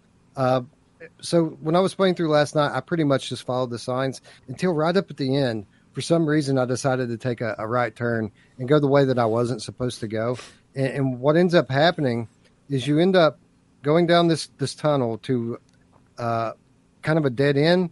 That's an information desk, right? It's a closed up, shuttered up information desk with a glowing red light, which is ominous in a black and white game right. when there's a glowing red light. So you walk up to the information desk, and um, and, and nothing happens. But when you turn around, it's sealed. There's just walls now. You can't escape. You're enclosed in this room, and then all of a sudden, these. Should I spoil it? I mean, I know some people. Just, hey, listen. If you haven't played Here They Lie, just cover your ears for a minute here. Okay. Yeah. So so after you realize that the walls are blocked off, these flyers all of a sudden fly out of the information desk. They wallpaper the walls, and it's a missing persons poster with your name on it, and it tells you that um, that you are missing, and it literally refers to you as you. And I'm paraphrasing, but it says that you were last being monitored in your apartment, and that if you have any information as to your whereabouts, to hit the call button on the information desk. So you walk up to the information desk. There's no call button, but all of a sudden the thing starts bleeding, and the room kind of fills with blood. Yeah. It's just a, such an awesome, impactful sequence and a perfect illustration of the effect that you were just talking about. Absolutely. Yeah, and I mean, and this isn't this isn't new to VR, Wes. Like, right, we've seen that we saw this plenty of times uh, in, in the past, and and it was it was always cool but never, never nearly as impactful as it is like when it's happening to you and you suddenly feel trapped and it's like, well, we just locked you in this room. Good fucking luck getting out. Uh, absolutely, Batman Arkham, dude. The final scene in Batman Arkham is awesome. Agreed, and like that's we don't we don't need to spoil the last scene in Batman Arkham oh, for anybody, but that is if you haven't done it, go do it. Such a great ending. Yeah. Yep. That makes the game worth playing. That that ending is just so cool. Yeah. Agreed. Agreed. Uh, I'm going to bring one up that uh, I don't think a lot of people talk about. Uh, this this one I think is only on Jesus the Japanese store. I think uh, on the PlayStation Japanese store. even just getting it downloaded to my PlayStation Five might be a hassle, but as soon as I can, because uh, I had like seven different know. accounts at one point. It's uh, da- I already know what you're going to say. Daruma-san. Talking about this. Ga Have you played it, Wes? I have not because I kept waiting and holding out hope that they would bring this to the North American store, which they never did. And I never went through the trouble of, of setting up the, the foreign account that I would need to buy it. But this thing looks fucking terrifying, Brian. Yeah, it is. It really is. Um, and uh, unfortunately, I couldn't find a trailer for it, so I just have to play my review here.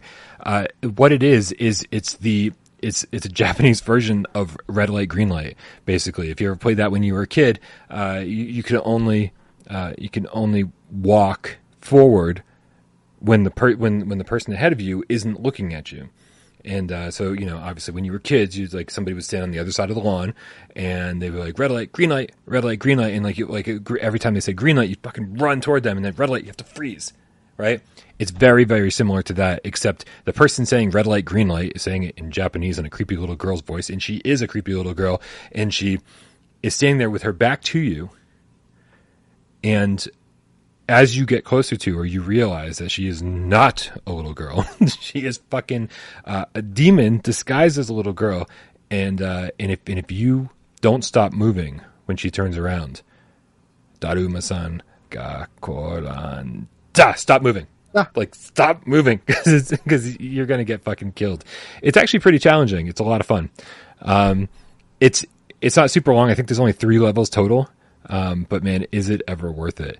Um, I've got to, uh, I've got, I've got to re-download this, and, I, and I, will figure out a way to play it um, before the end of the month during one of my Halloween oh, days. yeah, this this should be one of your yeah this should definitely be one of your games because it is such a simple concept but the production is so great on it and it really has that japanese horror vibe to it uh, it's demonic and terrifying and i could only imagine what the audio must sound like inside the headset um, God, I want to play it. I need to. I need to do the steps. I don't even know what they are, but I need to uh, go ahead and pull the trigger. I guess it's not coming. I guess I should just go ahead and break down and do it. Yeah, I mean, I can't imagine it's coming now.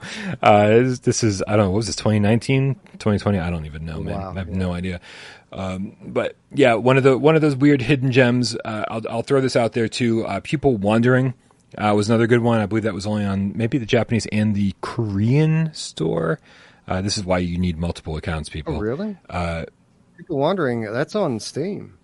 yeah, it's not not on the U.S. store, uh, but Wow, it I is. didn't know that. Yep. And then, uh, and then I believe again only on the Korean and Japanese stores. And I think the Korean one is always the place to get these if possible because the Korean, for whatever reason, the Korean versions tend to have English translations in them. The Japanese ones tend not to. Uh, so if you're if you are creating multiple accounts uh, and something's available on the Korean and Japanese store, try to get it on the Korean store first. Um, Kowloon's Gate, uh, which is which is just fucking weird, right? Kowloon's Gate was a PlayStation One game. Uh, again, only in Japan and Korea, I think. Uh, never came to the U.S. And uh, and so they they made a PlayStation VR, like they they brought this game back to life.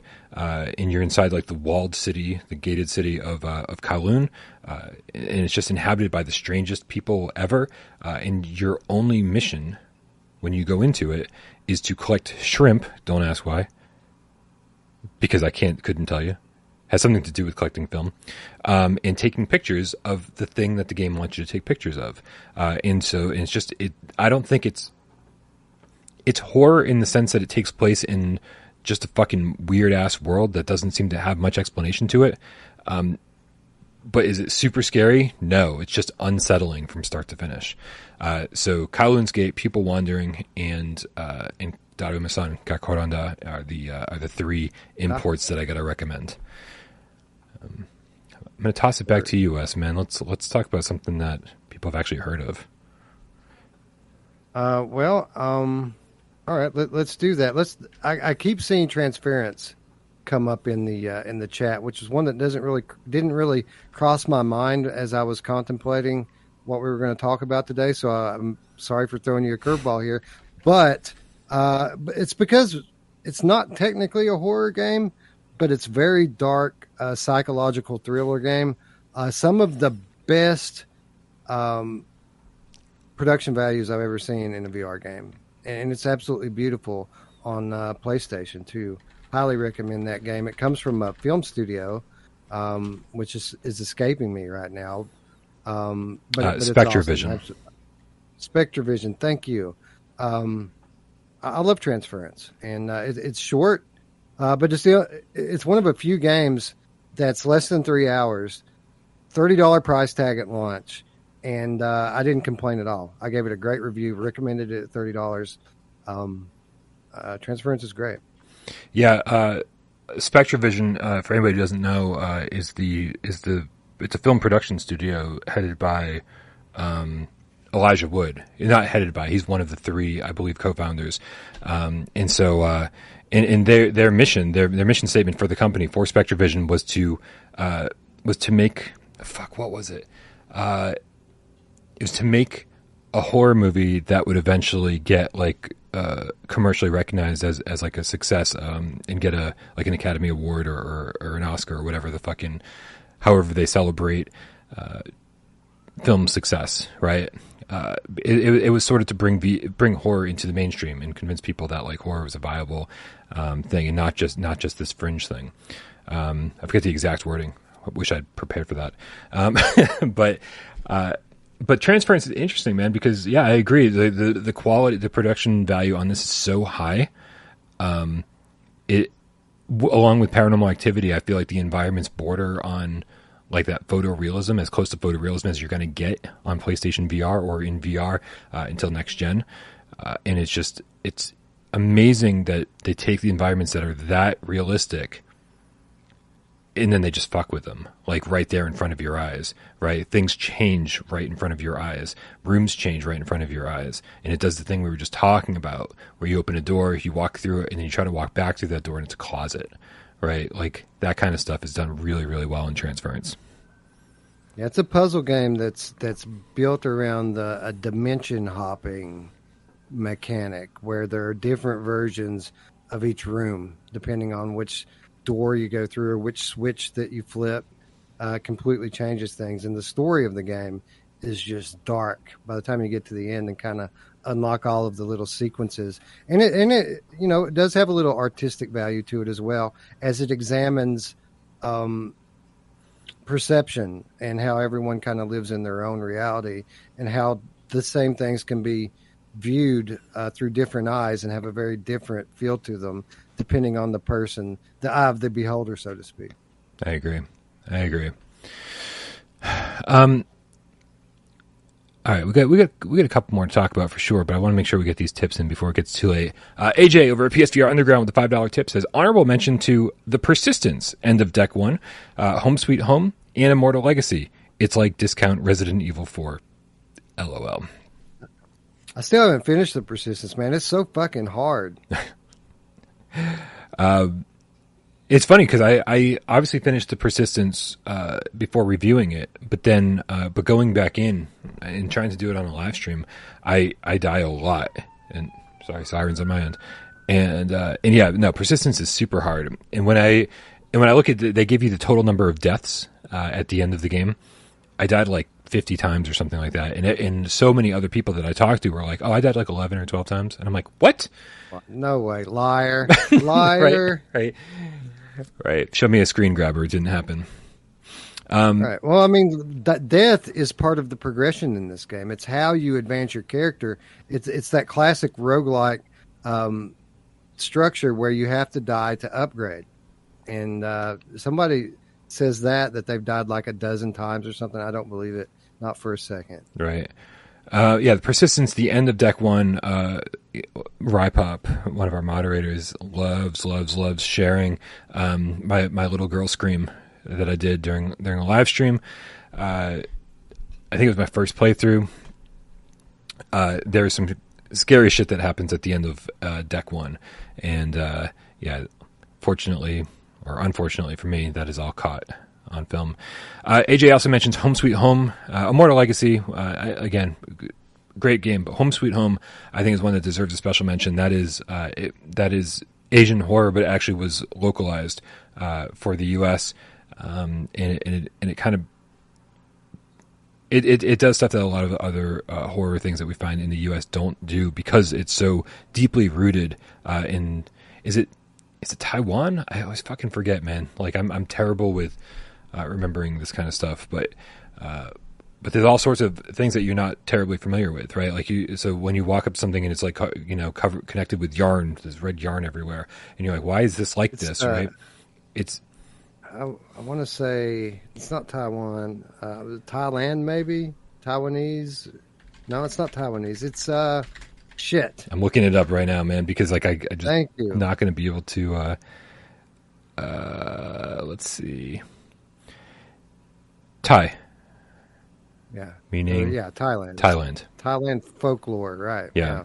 And uh, yeah, and so there's there's like stuff like that's that's connected with like all this red yarn, and you're like, and and I think if you grew up there, you'd, you'd be familiar with that because that's part of their their kind of like horror mythos that they're familiar with.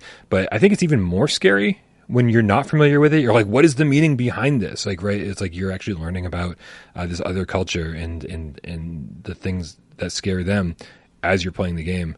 Um, great game, horrible game breaking bug uh, near near the end, but other than that, great game. Yeah, you, you know, while we're talking about Home Sweet Home, I want to touch on something you were talking about earlier about things that make horror games great, things that make them scary. And we talked upon lighting and, and limiting your line of sight. We talked about sound design. Uh, something that always gets me is being pursued, right? So, like, I think that the, the, the, things that probably scare me the most in, in horror games are, are, games that allow me just enough room to escape. Like, don't make it easy for me to escape, but give me a path. That way, when there's a pursuit, when I've been discovered, you know, it's been a stealth sequence for 30 minutes.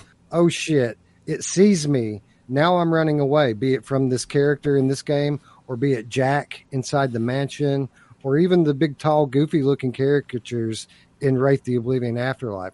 When those motherfuckers are after you, you there has to be enough hope of your escape even if you never escape, that chase it, it gets me every time. Nothing gets my pulse up more than that. And Home Sweet Home does that very well. They put little hidey spots around everywhere. That they, they allow you to find multiple routes through the rooms to, to get away from this thing. And you're probably not going to get away, but you can. And the fact that you can makes you try. Right, and and the sound design on this is great too. I, I've always thought that the character's uh, volume was way too loud. Like it was like it always felt like he was in the room, even if it was like in the room next door. Uh, but the fact is, is that the sound it makes uh, is so distinct that if I ever heard it in real life, like if I was laying in bed and I heard this noise, I would jump out the fucking window because I'd be like, "It's here!" Um, but it's yeah, it's really really good, and so there's and there's a lot of different stealth elements, um, and so trying to kind of like work your way around. Uh, I, I'm not a huge stealth fan, but in horror games, I am because it's like I don't know if I, if I'm playing Metal Gear Solid, like I'm just going to shoot the fucker in the face, right? Right. But exactly. but this is but in horror games, you're generally either uh, unarmed or you know outmatched, and there's just no way you're going to survive uh, something that's supernatural or paranormal uh, because well because they always win. Yeah, I'm I'm not a big fan of stealth either, but I don't think it's a really a, a black mark on the genre. I just think that most stealth games are done very badly. Like if you're going to have a stealth game, Yeah. you need to make people want to be stealthy. Like Yeah. there shouldn't be another option. You should have to hide. Like Espire One is is the worst for this. Like don't even get me it- started it's on supposed Espire. to be it's supposed to be a stealth game, right? And it does a lot of great things, but you don't have to be stealthy. You can run through that thing guns blazing, and I mean, sure, it'll penalize you in terms of like points or whatever or, or, or achievements, Right. but you can make your way through the game just fine. Um, but in turn, back to, to, to Home Sweet Home, what you're saying about the sound is true. The character, you're constantly tracking it because this girl is always crying. But not only is she crying, she's also clicking a box cutter Yep. that she's holding and intending to carve you up with. That's So the yeah, noise. you- you're absolutely right. Yeah. Oh man, uh, we also got one more tip here before we move on. It is a Shapeshifter R, the amorphous game cat with the five euros. Says uh, played some ZombiU for Wii U, and then later on PS3. Was it PS3 or was it PS4? I don't know. Anyway, it doesn't matter. Uh, have he's wondering if either of us have played it. The survival element combined with the creepy atmosphere and permadeath is screaming VR. You haven't played it? Oddly, no, and I and I do have uh, I have Wii, I have Wii U. This is just one. You know, I bought those consoles for my children. Never really played it uh, all that much. A few games, uh, obviously, played a lot of Mario, but uh, never never played out uh, ZombiU or or really a lot of these things that took advantage of the the motion controllers with Wii.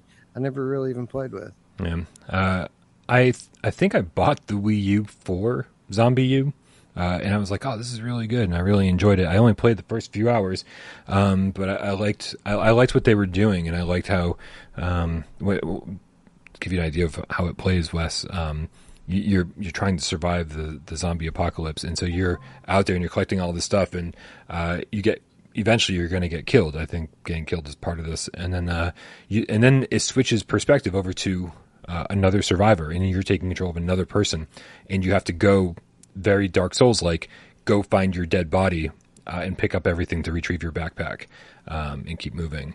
Um, it's been a while since I played it, uh, but I remember having fun with it quite a bit, and I think and I think VR would be an amazing place for it. Um, what are we up to? Dude, there's so there's so many games we could talk about, and we're like an hour and forty minutes into the show. Uh, so let's each let's each take one more, man. Let's each take one more. Um, All right. Well, if if we got to narrow it down to one more time or one more game, I, I I wouldn't be me if I didn't beat you over the head one more time with Wilson's Heart, uh, which is a, an Oculus exclusive, an Oculus Rift exclusive. It, you can't play it on Quest, at least not yet. Uh, although they did just pick up the the, uh, the developers, so maybe this is something coming a little bit later down the road. Uh, but Wilson's Heart is uh, an all-time great VR game. Now, like a game like Here They Lie, it has technical limitations. Specifically, it's a teleport-only game.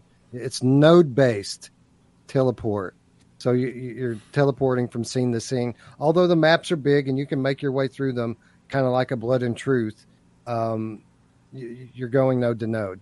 Now, with that said, this game is all about uh, the art. It's all about the storytelling. It's Hollywood level storytelling made by people from Hollywood with uh, world class voice actors that you have heard of. Um, but this is a, a love note, a love letter to the classic Universal monster movies. And um, what what's really great about it is you, you kind of figure that out pretty quickly into the game. What they're going for here, kind of that spooky 1950s or 1930s horror, mm-hmm. but it isn't limited to that because when you get into like the the real dirt in this game, I mean, there's demonic, evil stuff at play as well. So uh, it's great. It makes you feel like it's just going to be that kind of spooky, all ages type of horror, and then it hits you in the gut with pentagrams and gore and all kinds of cool stuff. But it, it's not too heavy handed. That stuff only comes in spurts. Uh, the puzzles are very. Are we back? I think we're back. Okay, let's see if the stream's still we're up. We're back. God damn. Uh, is the stream successfully reconnected? Let me just make sure over on YouTube. Let's give it a second to get caught up. Dude, okay. I think we're back. Let us know, let us know in the chat if we're back. Thank your lucky stars that you don't use Restream, Brian, because if you used Restream and that happened, mm-hmm stream over. It would be over. It would automatically hit in stream on YouTube for you. Yeah, that's I hate that. Uh, having having to actually uh, have this on the channel as two uh, separate episodes, part one, part two, uh, would drive my OCD insane, and I wouldn't be able to handle it, and I'd have to make seven videos just to get it off of the main timeline. Um, yeah. Wilson's heart. Uh, you said it's never. I think I think we lost connection, or it was on me apparently. Um, we lost connection right as you were saying it's never coming to PSVR two. Uh, and, never coming. and I and I will say, Wes, this is this was one of the saddest things uh, about the purchase of Twisted Pixel for me, uh, because this was the game you and I were talking about when I first said I hope PSVR 2 becomes this place where uh, VR developers bring all of their former games and just kind of drop them on the store with some updated PSVR 2 graphics and PSVR 2 adaptive triggers and, and, and headset haptics uh, and whatever else, uh, and just give all these games a second chance. This was the game we were talking about when I very first said that for the very first time. And to have this game be now, or this studio, Twisted Pixel, now being owned by uh, by Meta, kind of kind of breaks my heart a little bit because I was like this because you, you, you recommended it so much. Um, I am hoping, however, I'm hoping that uh, I, I think that we need Facebook and Sony to talk a little bit more and see each of each other as less of a competitor uh, and and more. They need to kind of team up a little bit in order to make VR a little bit more mainstream, a little bit more successful. And I think that having some crossover titles uh, would really, really help that. You know, how great would it be to see what what, what I just miss? How have we not talked about Blair Witch yet? They just mentioned it in the chat, and I'm like, duh. Well, duh. That's a great one. Looper, the underground game cat with the two euros, says Blair Witch. The house part especially, and I was actually going to finish off the conversation with Blair Witch tonight, so don't there you worry at all. Um, here, let me bring up Blair Witch. Uh, but anyway, uh, you know, uh, regarding your thoughts between po- potential collaboration yeah. between Meta and Sony, it's certainly not impossible. We did see uh, Zuckerberg shout out Sony the other day during the Connect. I forget which game it was that they were talking about. It was a Sony property coming over to Meta. Oh, Iron Man. Iron Man VR. Yep. There you go. Thank you. In collaboration with Sony, they did send them out a thank you there. So who knows? Uh, it certainly uh, isn't on Meta's part.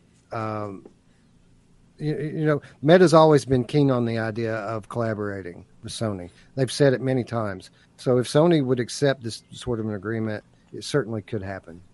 Agreed. Agreed.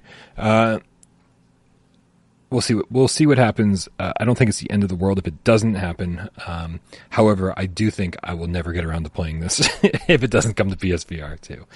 Let, let, let, me just say this incidentally. This game does not need a remaster. It's an old game, fucking beautiful, dude. The graphics are, are just gorgeous in this game. It does not need remastered at all. Geisen in the chat says this could still be brought over to PSVR 2 since it can't be played on Quest, uh, which makes a lot of sense. If if the game isn't even playable on Quest, it's like, is it really competing? They might as well make some extra money on the release on PSVR 2. Again, I've, brought this up before. It's like kind of like when Sega made like Game Boy Advance games when they were still doing Dreamcast games. It was like, well, who, you're not really competing right? We don't have a handheld system. so uh, I don't and know. Then Sega and then Sega folded in terms of a console. That they, they, they were done right, right after that. Despite all the tries. Um, yeah, dude, I, I, do think we need to talk about Blair Witch just a little bit here. Um, I, I, did not have high hopes for Blair Witch Project uh, or Blair Witch VR, as it's called, uh, because uh, I don't think Blair Witch has been terribly awesome since the first movie. Uh, and on top of that, the flat screen game uh, got pretty rough reviews. Uh, I don't think a lot of people really enjoyed it over there.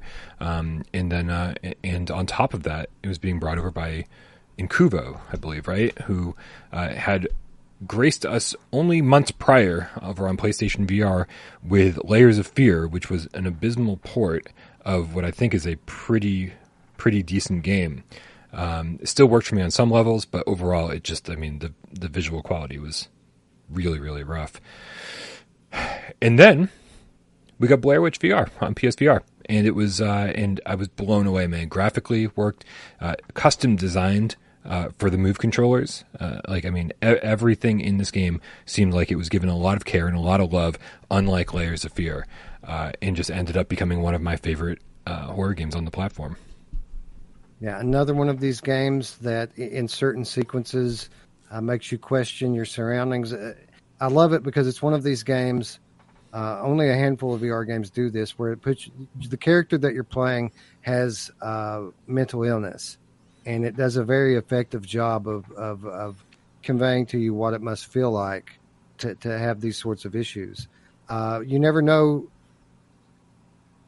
you're never sure of your surroundings at any one given time. Things can change on the drop of a dime, and typically, amazingly, uh, it, it, seems to happen when you're alone or you get separated from your dog or something like that. Now all of a sudden you start to have uh, flashbacks to the war, or, you know the house level at the end is another great example of this, where where things are just never as they seem, and it seems like you're going in circles, and then you find out you're really not.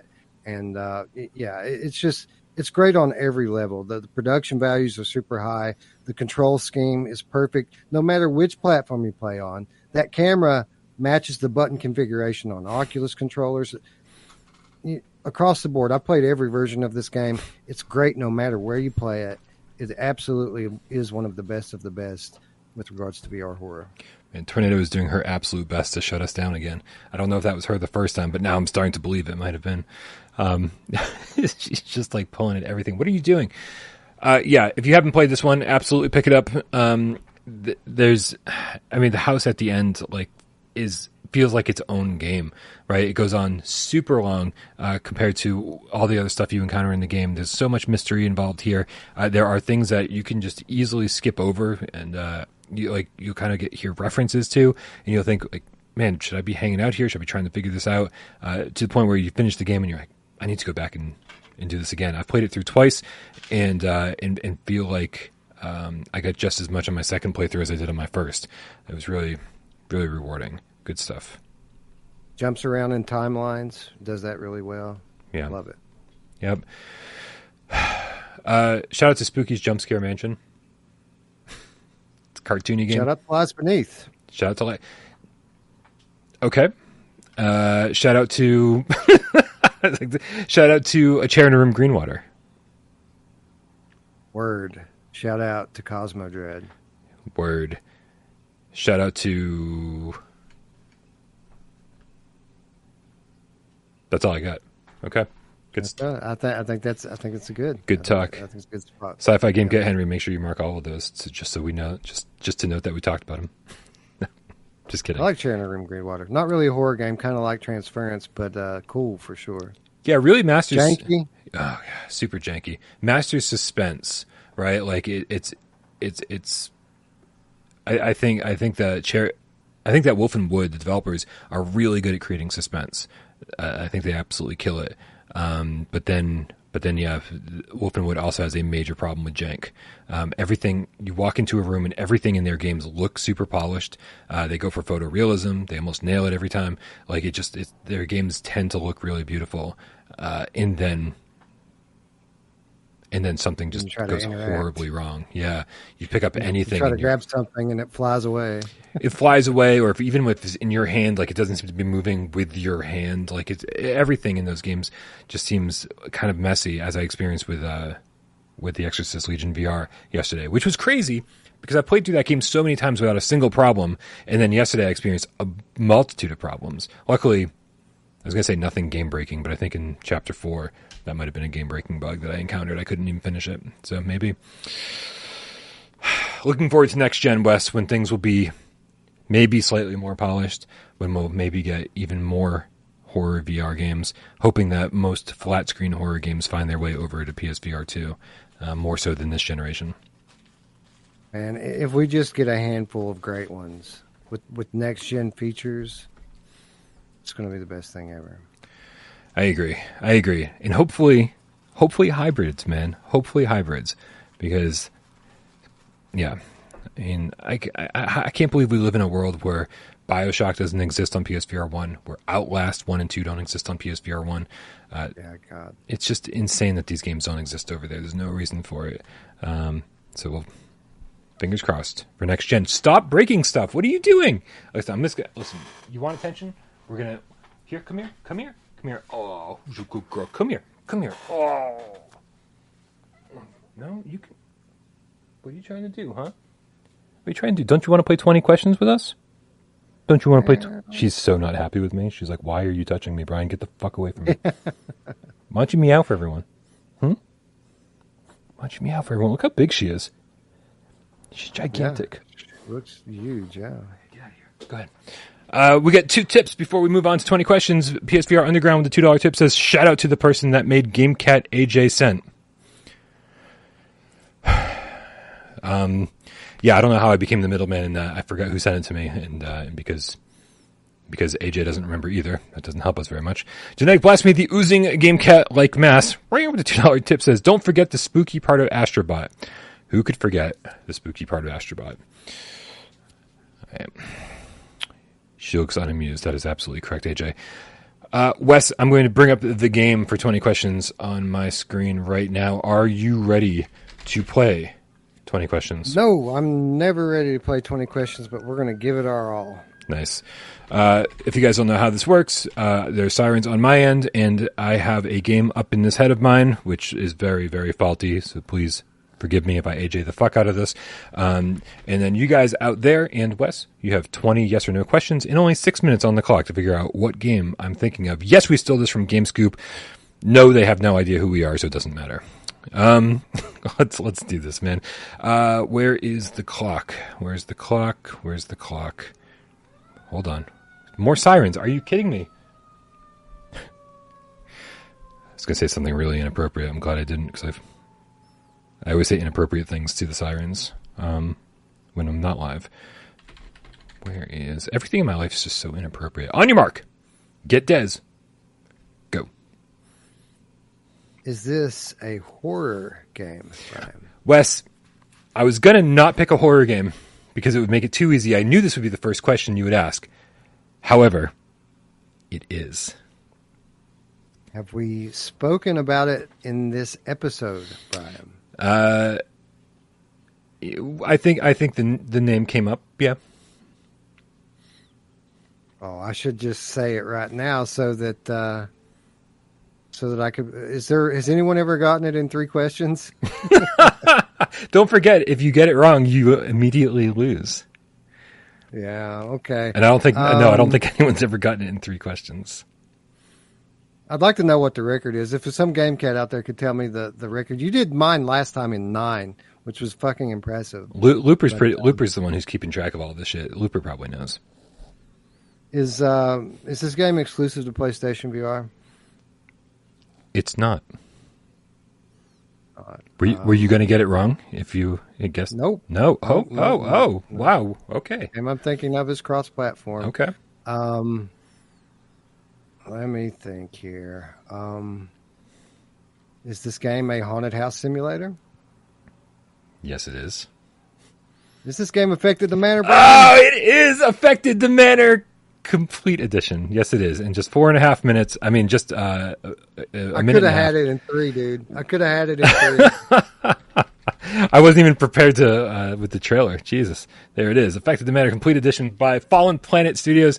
Um, came out last year. I've been I've been playing through this. Uh, dude, this thing is absolutely terrifying. Ooh, Looper says Dave got Robinson the Journey in four questions. You could have Fuck, beaten. I should have went for it. Damn it. That's what happens. Let this be a lesson to all of you out there. You'll never get anywhere in life if you sit back and don't go for it. Jump on the grenade, take your shot. That's the only way you're going to ever get anywhere. Yep, this game. I, I will say this is terrifying. Uh, I love. Uh, my favorite thing about this is is kind of how cheap it is, right? Because because it's so much better than going through actual haunted houses. I, I wait all year to go through actual haunted houses, and then I go through them, and I'm so disappointed. Uh, like I, I swear, when I went to the Factory of Terror last year, that they forgot to staff it. Right? It was like, where's where's all the people that usually jump out and scare you? It's like they couldn't even find people to like run the haunted house. It was terrible and it's super expensive. It's like, I don't know, 30 bucks or something to go through and you can go through twice. It's like, who cares, man? Who cares? This is like $10 and you get, you can go through each run takes like 20 minutes, 25 minutes. There's technically four different paths to go through, right? So if you're playing with your friends, you can, you can all take separate paths and you can watch each other get scared. Uh, they do things in this. Oh. Sorry. Something something just totally fell right in front of me, and it scared the fuck out of me. Sorry, I, the, the, see the the camera's just facing the wrong way. Um, yeah, my, my my PSVR camera just fell off of the uh, off of its mount. Oh, mine does that every every fucking other day. Yeah, and your place isn't even haunted, so like, I hope not. uh, no, this this this was just a poor duct tape job. This had nothing to do with ghosts, um, but it it still scared the fuck out of me. Um, yeah, this is dude. This is this this game is so much fun, and I and I love that it can do stuff that regular haunted houses can't.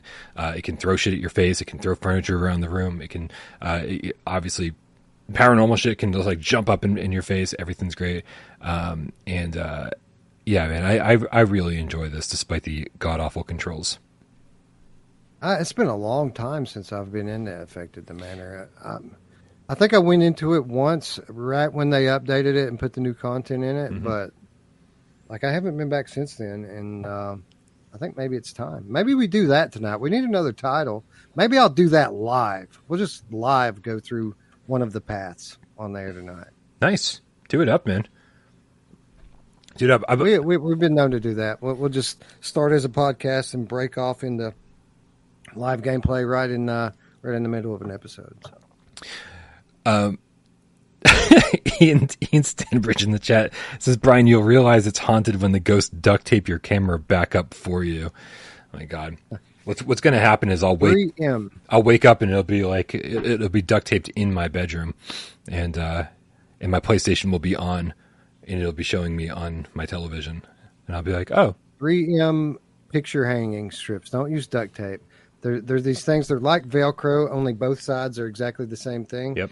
And um, you can put your camera into the mount upside down so that the thing goes up, and you can hang your your camera from different mounting points. I have like fucking ten different spots I can just stick my camera to whenever I need to move it. And, and that's important, as we mentioned earlier, because different games require different setups for your camera. I'm uh, I'm taking notes over here. Secrets of says Brian, watch Deadstream. You'll love it. Uh, I think I saw that go by on Netflix or Amazon or something. Uh, definitely taking all recommendations for horror movies. Got to watch everything uh, I possibly can. Uh, I- I've actually been watching the Found Footage Phenomenon. It's a documentary about you know the origins of found footage movies, and they keep talking about all sorts of uh, movies that I've never heard of before, uh, and so I'm and I'm taking notes as I watch it and, and sort of just uh, you know, kind of blasting through old found footage movies here and there. Um, just watched the last broadcast, uh, which was uh, which kind of came out around the same time as Blair Witch, and uh, and it, not great, but still an enjoyable watch, especially if you're interested in found footage genre. Good stuff. Um, Game, Game Cat Photo Nutter says the light just came on behind you, Brian. Uh, I mean, I can see behind me. I don't know if you know that or not. I, I can see behind me, so that doesn't doesn't work the same way as if I'm in VR. Um, everybody go subscribe to Wes over at Virtual Strangers. They've got good Halloween content coming, not just in the future, but in the near future. Obviously, they got some stuff coming tonight. Go watch what they're doing over there. Uh, also join our discord click the link in the description below consider following us and uh, and helping the channel out on patreon.com slash without parole games. Uh, thank you so much to all the moderators. Thank you everybody who helps this channel run. You guys are amazing. Jay meow uploads this thing on audio services of your choice for your oral pleasure. It's fun to mispronounce it. Uh, and also game, sci-fi game cat henry or as i like to call him timestamp game cat henry. Seems very reductive. Um, he puts timestamps into these videos after the fact. So thank you, everybody who helps the channel run. Um, uh, thanks everybody who helped out in the chat uh, tonight for 20 questions and participated in the chat. Everybody who tipped and everybody who sat back and watched the show didn't say a goddamn word. We know you're out there and we love you just as much. Let's let's get out of here. You the black cat, Brian. Let's do it.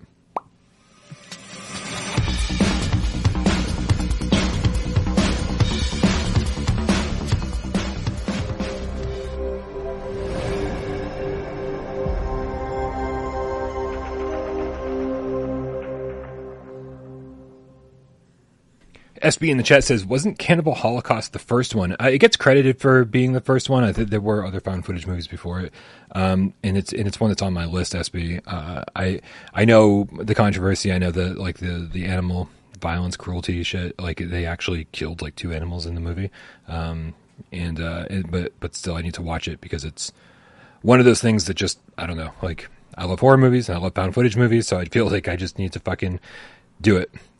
So. uh yeah, have you seen Cannibal Holocaust, Wes? I'm aware of it. I have not seen it. Yeah, actually, so no. Okay. Uh, and I think what is it? Uh, the, I've got a big question about this Friday's episode. I'm not sure what's happening, so everyone stay tuned. I'll keep you posted. Uh, Miles Dyer's last show with his band uh, is happening Friday, right like right before Gamescast time.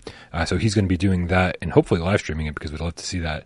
Um, but it also means he's not going to be on Friday's episode, uh, and I don't, and I, you know, can only take one day at a time, so I haven't figured out what's happening Friday. So stay tuned, uh, but I will uh, be doing plenty of shit on the channel, uh, including a live stream very shortly with whatever game it is that I choose for day three of Halloween week. But don't watch me; go watch Wes instead. Coranda. Coranda. Yeah, I got to figure out if I can download that. Good shit. All right, dude, let's get out of here. Bye, everybody.